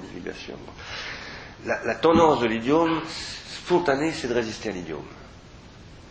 Parce que l'idiome n'aime pas, l'idiome dans sa dimension euh, collective, n'aime pas la singularité. Et en même temps, la seule chose à quoi l'idiome tienne, c'est la singularité. C'est-à-dire qu'à la fois, il veut la singularité et il ne la veut pas. Il la veut parce qu'il s'affirme comme une singularité face à d'autres singularités. Et il ne veut pas la singularité qui, à l'intérieur de lui-même, le mine de l'intérieur pour qu'il puisse être singulier. Et le surmoi fonctionne comme ça aussi, bon, je crois. Et, je te parle de ça parce que tu parles de nation et de consistance. Alors qu'est-ce que c'est qu'une nation? C'est à la fois un horizon idiomatique et surmoïque. Idiomatique au sens où je prends le mot idiomatique au sens large. Une architecture est idiomatique, une musique est idiomatique, une mode est idiomatique, euh, une personne est idiomatique. Bref, le nom de l'idiome, pour moi, c'est le nom de la. euh, L'idiome, c'est le nom de la singularité, en tant qu'elle ne se réduit pas au psychique ou au collectif, mais elle est toujours déjà entre les deux. Donc elle est toujours en train de négocier le passage du psychique au collectif ou le passage du collectif au psychique. Mais en même temps, cette négociation provoque toujours ce que j'appelais tout à l'heure, d'ailleurs, pour répondre à la question sur 68, des reflux. Il y a du flux et il y a du reflux. Et ces reflux, il y a une autre manière de les nommer, qu'on peut appeler des régressions. Euh, actuellement, pour ne pas répondre de manière générale, parce que je suis de plus en plus méfiant sur les réponses euh, générales, moi je veux les situer historiquement. Je suis de plus en plus dans une connaissance située. Donc je répondrai à ta question aujourd'hui, ici et maintenant, en 2006, euh, en Europe. Nous vivons en effet un processus de désindividuation massif, vécu comme une angoisse, de plus en plus. Actuellement, l'angoisse est colossale, ici à Paris en ce moment même. Mais c'est pas vrai qu'en, qu'en- que- qu'ici à Paris, et même pas seulement en Europe. Euh, cette angoisse, je crois qu'elle est fondamentalement liée au fait que l'individuation technique, le déploiement des techniques, etc., finalement ne produit pas de l'individuation psychique et de l'individuation collective ou sociale. Et que du coup, c'est pas une individuation technique, c'est une désindividuation technique. Parce qu'une individuation technique ne se réduit pas au fait que des objets techniques se constituent. De même que notre individuation psychique ne se réduit pas au fait que nous continuons à avoir une psyché. Car aussi barjots que nous puissions devenir, nous avons toujours une psyché. Une psyché malade, une psyché qui souffre, une psyché qui va peut-être se, se tirer balle dans la tête, ou qui va commettre un meurtre, ou je ne sais quoi, ou qui va devenir euh, euh, maniaque, ou bon. C'est toujours une psyché. Donc, c'est une individuation qui échoue, ou qui va mal, qui souffre, mais c'est quand même une individuation. Et donc nous sommes actuellement, moi je le crois, dans un- une situation de blocage de l'individuation, ce que j'appelle très souvent le blocage du, re- du redoublement épocal. Du coup, il y a une revisitation des processus d'individuation sur lesquels nous nous appuyons, car nous appuyons toujours le processus antérieur, et un réinvestissement de ce processus. Tout comme dans le narcissisme secondaire, c'est tout à fait pareil. Donc, évidemment, à partir de là, l'horizon de la nation devient un support de ce qu'on pourrait appeler la résistance dans tous les sens du terme, y compris en psychanalyse, et éventuellement même, ça peut être vécu, ça peut être peut-être un support d'invention aussi. En tout cas, la question de la nation. Et ce qui est sûr, c'est que ça devient un horizon de consistance. Ça, c'est certain. Euh, en même temps, moi je crois que c'est un horizon de consistance par défaut. C'est-à-dire que je, actuellement je travaille sur un concept, ça fait d'ailleurs des années que j'y travaille, mais je l'avais laissé tomber, j'y reviens depuis, quelques, depuis un peu de temps, concept de ce que j'appelle, j'en ai déjà parlé ici une fois, mais je crois que tu n'étais pas là, l'internation. C'est un concept que je reprends à Marcel Mauss, qui était membre de l'internationale socialiste et qui avait développé, il avait un discours politique, il avait parlé de la nécessité de passer d'une pensée de l'international à une pensée de l'internation. Et l'internation, ce qui est très intéressant comme concept, en tout cas tel que j'essaye moi de le, faire fonctionner, c'est qu'il pose qu'il n'y a pas des nations constituées avant leur relation. Tout comme Simondon dit que dans une relation transductive, les termes sont constitués par la relation. Donc il y aurait d'abord une internation. Et à travers, à, à l'intérieur de cette internation, il y aurait des nations euh, qui se constitueraient, bien entendu, avec leur puissance idiomatique, etc. Ça, ça m'intéresse énormément. Parce que c'est un modèle qui pourrait peut-être permettre de penser une Europe, par exemple, une Europe politique euh, qui ne serait pas tout simplement une liquidation de la nation, et qui pour autant ne serait pas, disons, souverainiste ou nationaliste au sens. Euh, voilà. comment je te répondrais à une question qui est par très difficile.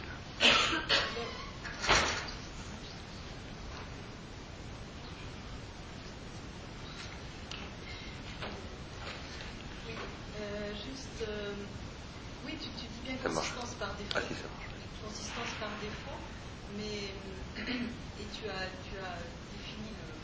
le surmoi comme le défaut qu'il faut.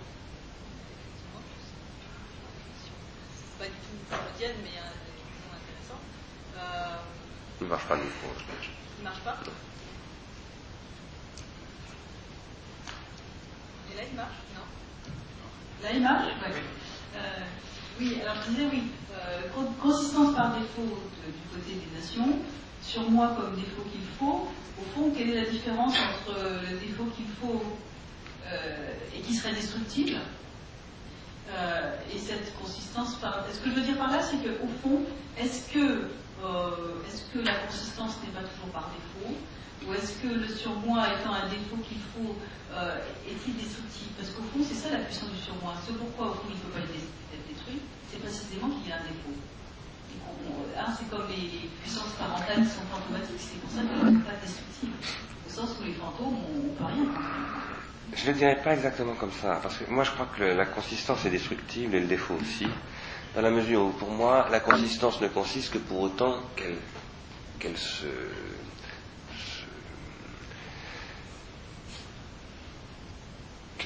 qu'elle passe par des existences.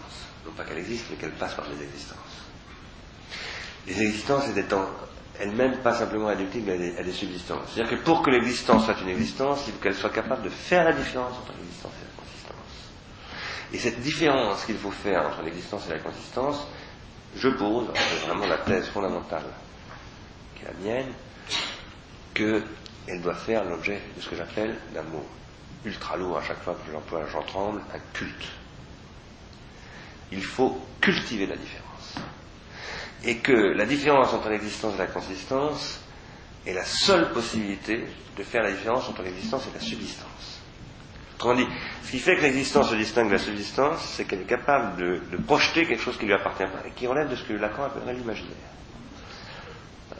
Et donc, euh, ça, c'est pas un truc qui existe par soi. Ce n'est qu'un rapport. Donc pour que ça se constitue comme un rapport, encore faut-il que l'existence ne soit pas rabattue sur la subsistance. Et tout mon discours, ça consiste à dire, notamment tout ce que j'ai pu dire à la théâtre de la colline sur l'addiction, ça consiste à dire qu'on a transformé les modes d'existence en des modes de subsistance. Et que par conséquent, on a rendu impossible à ces, à ces, existences la possibilité de faire la différence entre subsistance et existence, donc de projeter des consistances. Et ça, c'est pour ça que j'attache tellement d'importance, non pas à la famille et à la parentalité, mais à l'identification primaire. Parce que l'identification primaire, c'est ce qui va constituer, alors dans un processus extrêmement compliqué, on en a déjà parlé l'autre fois, on y reviendra, bon, il faut, faut, vraiment pas se précipiter sur ces choses-là, mais c'est un processus qui doit bâtir quelque chose et qui doit l'édifier, sans devenir édifiant pour autant, même si un surmoi passe toujours par l'édification. Il faut pas, la, la- critique du surmoi ne doit pas être édifiante, il ne faut pas ignorer que le surmoi, lui, est toujours nécessairement édifiant, par nature. Il ne peut pas être autrement que ça. Ce qui fait que le père est forcément con. Le père ne peut que dire des choses qui, apparaissent à un moment donné au destinataire de sa parole comme des conneries paternelles. Euh, Mais ça, ne peut marcher que comme ça, sinon ça ne marcherait pas. Parce que ça serait plus édifiant, donc ça serait plus surmoyant. Donc moi ce que je soutiens dans, cette affaire, c'est que le défaut qu'il faut, bah, il faut, quoi? Il faut l'entretenir. Sinon, C'est pour ça que j'ai parlé de désaffection. Aujourd'hui, on a affaire à des, individus désaffectés qui ne, qui ne connaissent plus l'expérience du défaut. Et donc, il faut le protéger, le défaut. C'est pour ça que je, fais une analyse, j'ai pas eu le temps d'en parler, du, mot euh, grec thérapeuma et de tous ses usages sociaux. Extrêmement intéressant. Thérapeuma, euh, c'est le, sens euh, grec de coura. Le thérapeuma, ça veut dire le soin en général. Ça veut dire le soin porté par celui qui va nettoyer le temple. Euh, euh, ça veut dire euh, le soin du médecin. Ça veut dire le soin fait aux plantes, enfin, au- de, l'agriculteur. Ça veut dire, ça veut dire la vie, grosso modo. Ça veut dire l'attention portée à ses proches. Ça veut dire le soin porté à la cité, le souci de la cité. Bon, ça s'appelle thérapeuma en grec, ça. Et donc, il y a une question du, il y a une thérapeutique du surmoi, et il y a une fonction thérapeutique par exemple du surmoi. Enfin, moi aujourd'hui, de plus en plus, j'essaie de penser la politique comme une thérapeutique, ce que j'appelle une sociothérapie. Euh, alors, on me dit souvent, Jean-Pierre Klein, je crois qu'il n'est pas là aujourd'hui, me dit souvent, mais ça, ça ressemble à l'antipsychiatrie, à l'haine, etc. Donc, ça ne me gêne pas du tout, mais, mais, mais c'est pas simplement ça.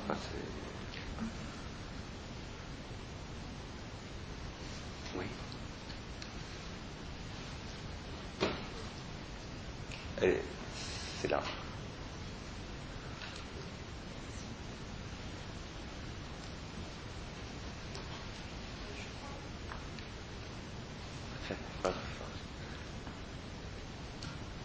Là, je crois que ça marche. Ça marche?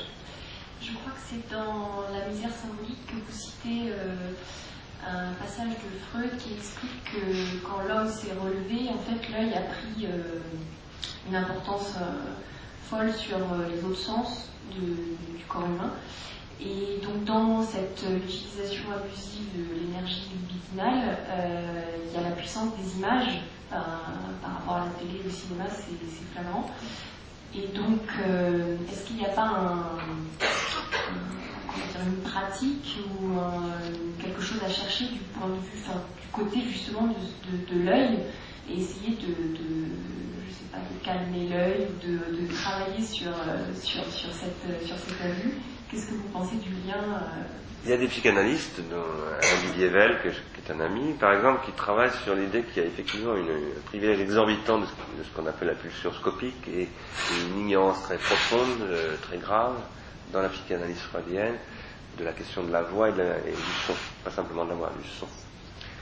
Euh, euh, bon, ce que je dirais, moi, c'est que, alors, d'abord, ce dont parle Freud surtout, c'est de l'odorat, c'est-à-dire de la perte du rôle d'orientation de l'odorat et d'une refonctionnalisation, parce qu'il décrit toujours tout ça comme un système, qu'il appelle le système psychique, mais qui n'est pas simplement la conscience, le préconscient et l'inconscient, c'est aussi tous les organes, tout ça. Il parle d'un refoulement organique et il dit que l'histoire de la psyché, c'est une histoire incarnée, c'est une histoire de corps, et que ce corps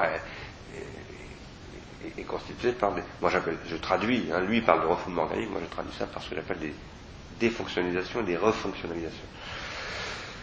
Euh, moi, je, alors qu'il y ait euh, un privilège exorbitant de la fonction scopique, la pulsion scopique et de la fonction scopique d'ailleurs, dans l'histoire de la libido et, et en particulier à notre époque, peut-être.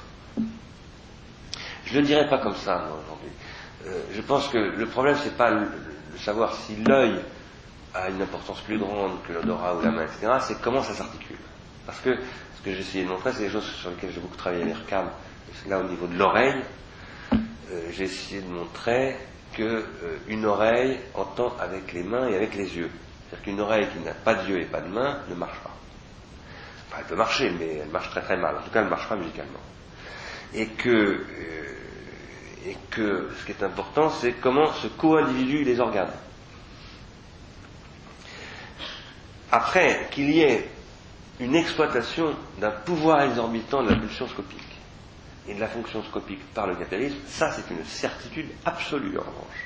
Hier soir, pas plus tard qu'hier soir, je parlais avec euh, Pascal Convert, qui est un artiste qui par ailleurs forme des techniciens d'audiovisuel, BTS, et qui me parlait de techniques qui sont développées dans une école d'ingénieurs euh, à Biarritz, qui travaille sur, euh, à, partir de ce qu'on appelle le contrôle euh, par la rétine, vous savez, le système qu'on a développé pour les pilotes de chasse qui tirent en regardant une cible. Qu'ils regardent une cible et à partir du moment où ils la regardent, euh, le, le missile l'atteindra nécessairement parce que ils visent là, c'est avec leurs yeux qu'ils visent, c'est pas avec une gâchette. Et là, il me parlait aussi des techniques qui ont été développées par l'industrie de la télévision dans le domaine du football, disons plus généralement des, caméras pour suivre les matchs de sport en général, et qui consistent à rendre, plus on s'éloigne du cœur de la cible de l'objectif de la caméra, plus ça devient flou. Ce qui fait qu'on crée une hyper attention et on crée de la haute définition d'ailleurs sur l'objet qui est visé. Et, donc on canalise encore mieux l'attention pour éviter que l'œil se perde dans une des parties de l'image qui ne sont pas celles qu'on vise. Ce qui est, ce qui est diabolique. Diabolique. Moi qui écris sur le contrôle attentionnel, enfin bon, il m'a dit j'ai un truc, un truc- je t'apprends une technique qui se développe. Il est évident, absolument évident, que euh, le dispositif industriel actuel et le marketing en particulier a une, stratégie des organes. mais ça, Walter Benjamin en avait parlé il y a déjà pas longtemps. Euh, et d'autres en avaient parlé même avant Walter Benjamin.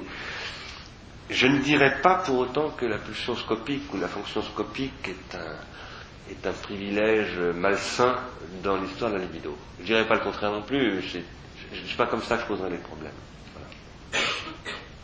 Il y avait d'abord une question de Arnaud de Lépine.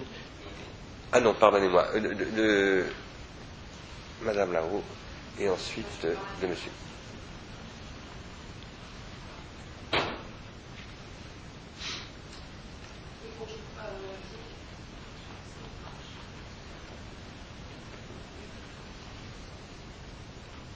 C'est bizarre ce micro. Personne ne Oui, voilà, bonjour. Je voudrais revenir sur, euh, euh, sur apparemment, euh, enfin, sur un, un, un, reproche qui apparemment euh, euh, vous semble majeur dans, dans l'ouvrage de Potensky et Chapelot, où vous avez justement bien souligné le, ce départ justement sur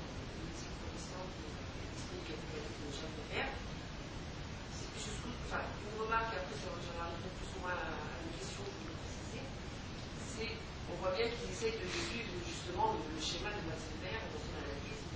Essayent de quoi Ils essayent de suivre le schéma oui. justement de Max Weber dans son analyse entre l'éthique protestante et le capitalisme, et là c'est donc la pensée de 68 avec euh, enfin, et le, le, nouvel esprit, enfin, le nouvel esprit capitaliste. Je trouve que c'est un peu dommage que vous avez, vous avez plus présenté ce nouvel esprit capitaliste dont je trouve les nuances et dans les interstices que vous présentez sont pertinentes. C'est presque dommage que vous n'ayez pas présenté dans leur, son articulation la pensée 68. Voilà. Et une autre chose, enfin, je pense qu'il euh, je crois qu'il est important de, de, de, resituer en même temps la, la pensée d'Obdansky, notamment à partir d'un de ses ouvrages majeurs avec le Rentegno de la justification. On parle un peu plus de convention que de légitimation. Mmh et euh, où en sociologie, on, on, tente de penser les, les, choses à différentes échelles, c'est-à-dire que ce soit euh, macro-social, micro-social, ensuite micro-individuel, donc là, par rapport à votre approche qui serait micro, enfin en, en individuation, ça serait peut-être, parce qu'à chaque échelle, quelque part correspondent des variables qu'on mobilise ou pas. Donc je reviens justement à votre euh, majeur euh, de la non-analyse de la motivation des acteurs euh, par dernier ouvrage de Potensky et, dans la mesure où lui, déjà, Potensky se situe beaucoup plus dans une lignée, on va dire, macro-sociale qui, a été c'est aussi le cas pour Dieu, hein, plus que dans, dans ce soubassement d'échelle, en fait. Je pense que c'est quand même une donnée à prendre en compte.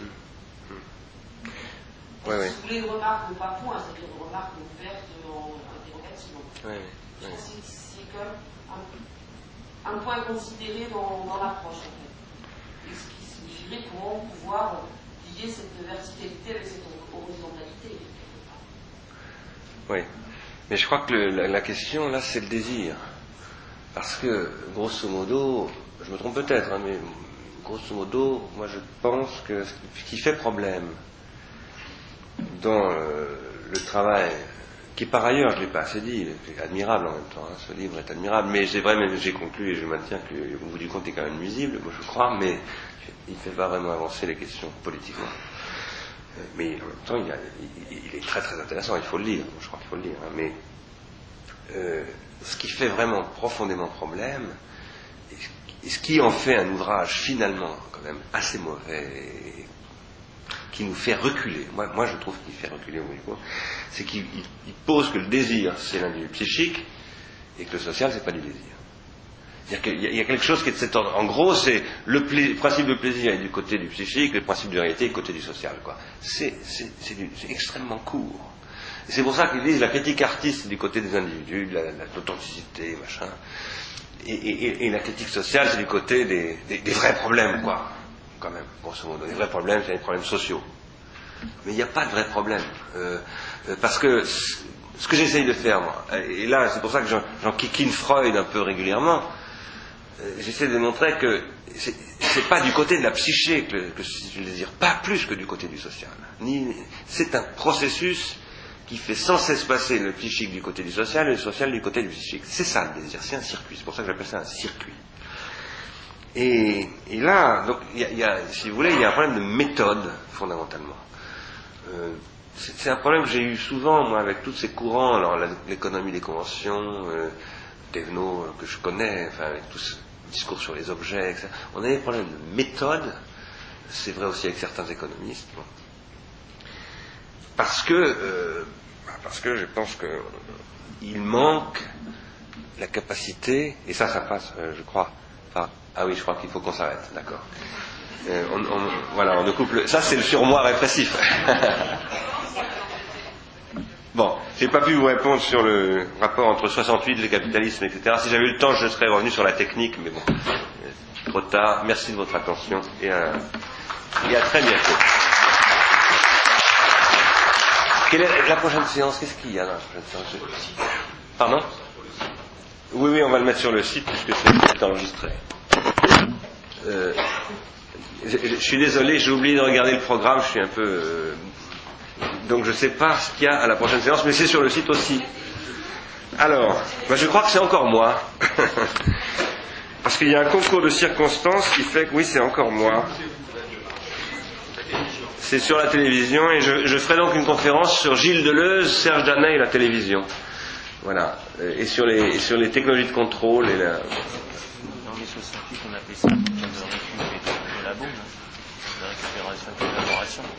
Oui, mais moi je l'appellerais pas ça comme ça parce que. Peut-être. Peut-être. Il faut aussi revenir au vocabulaire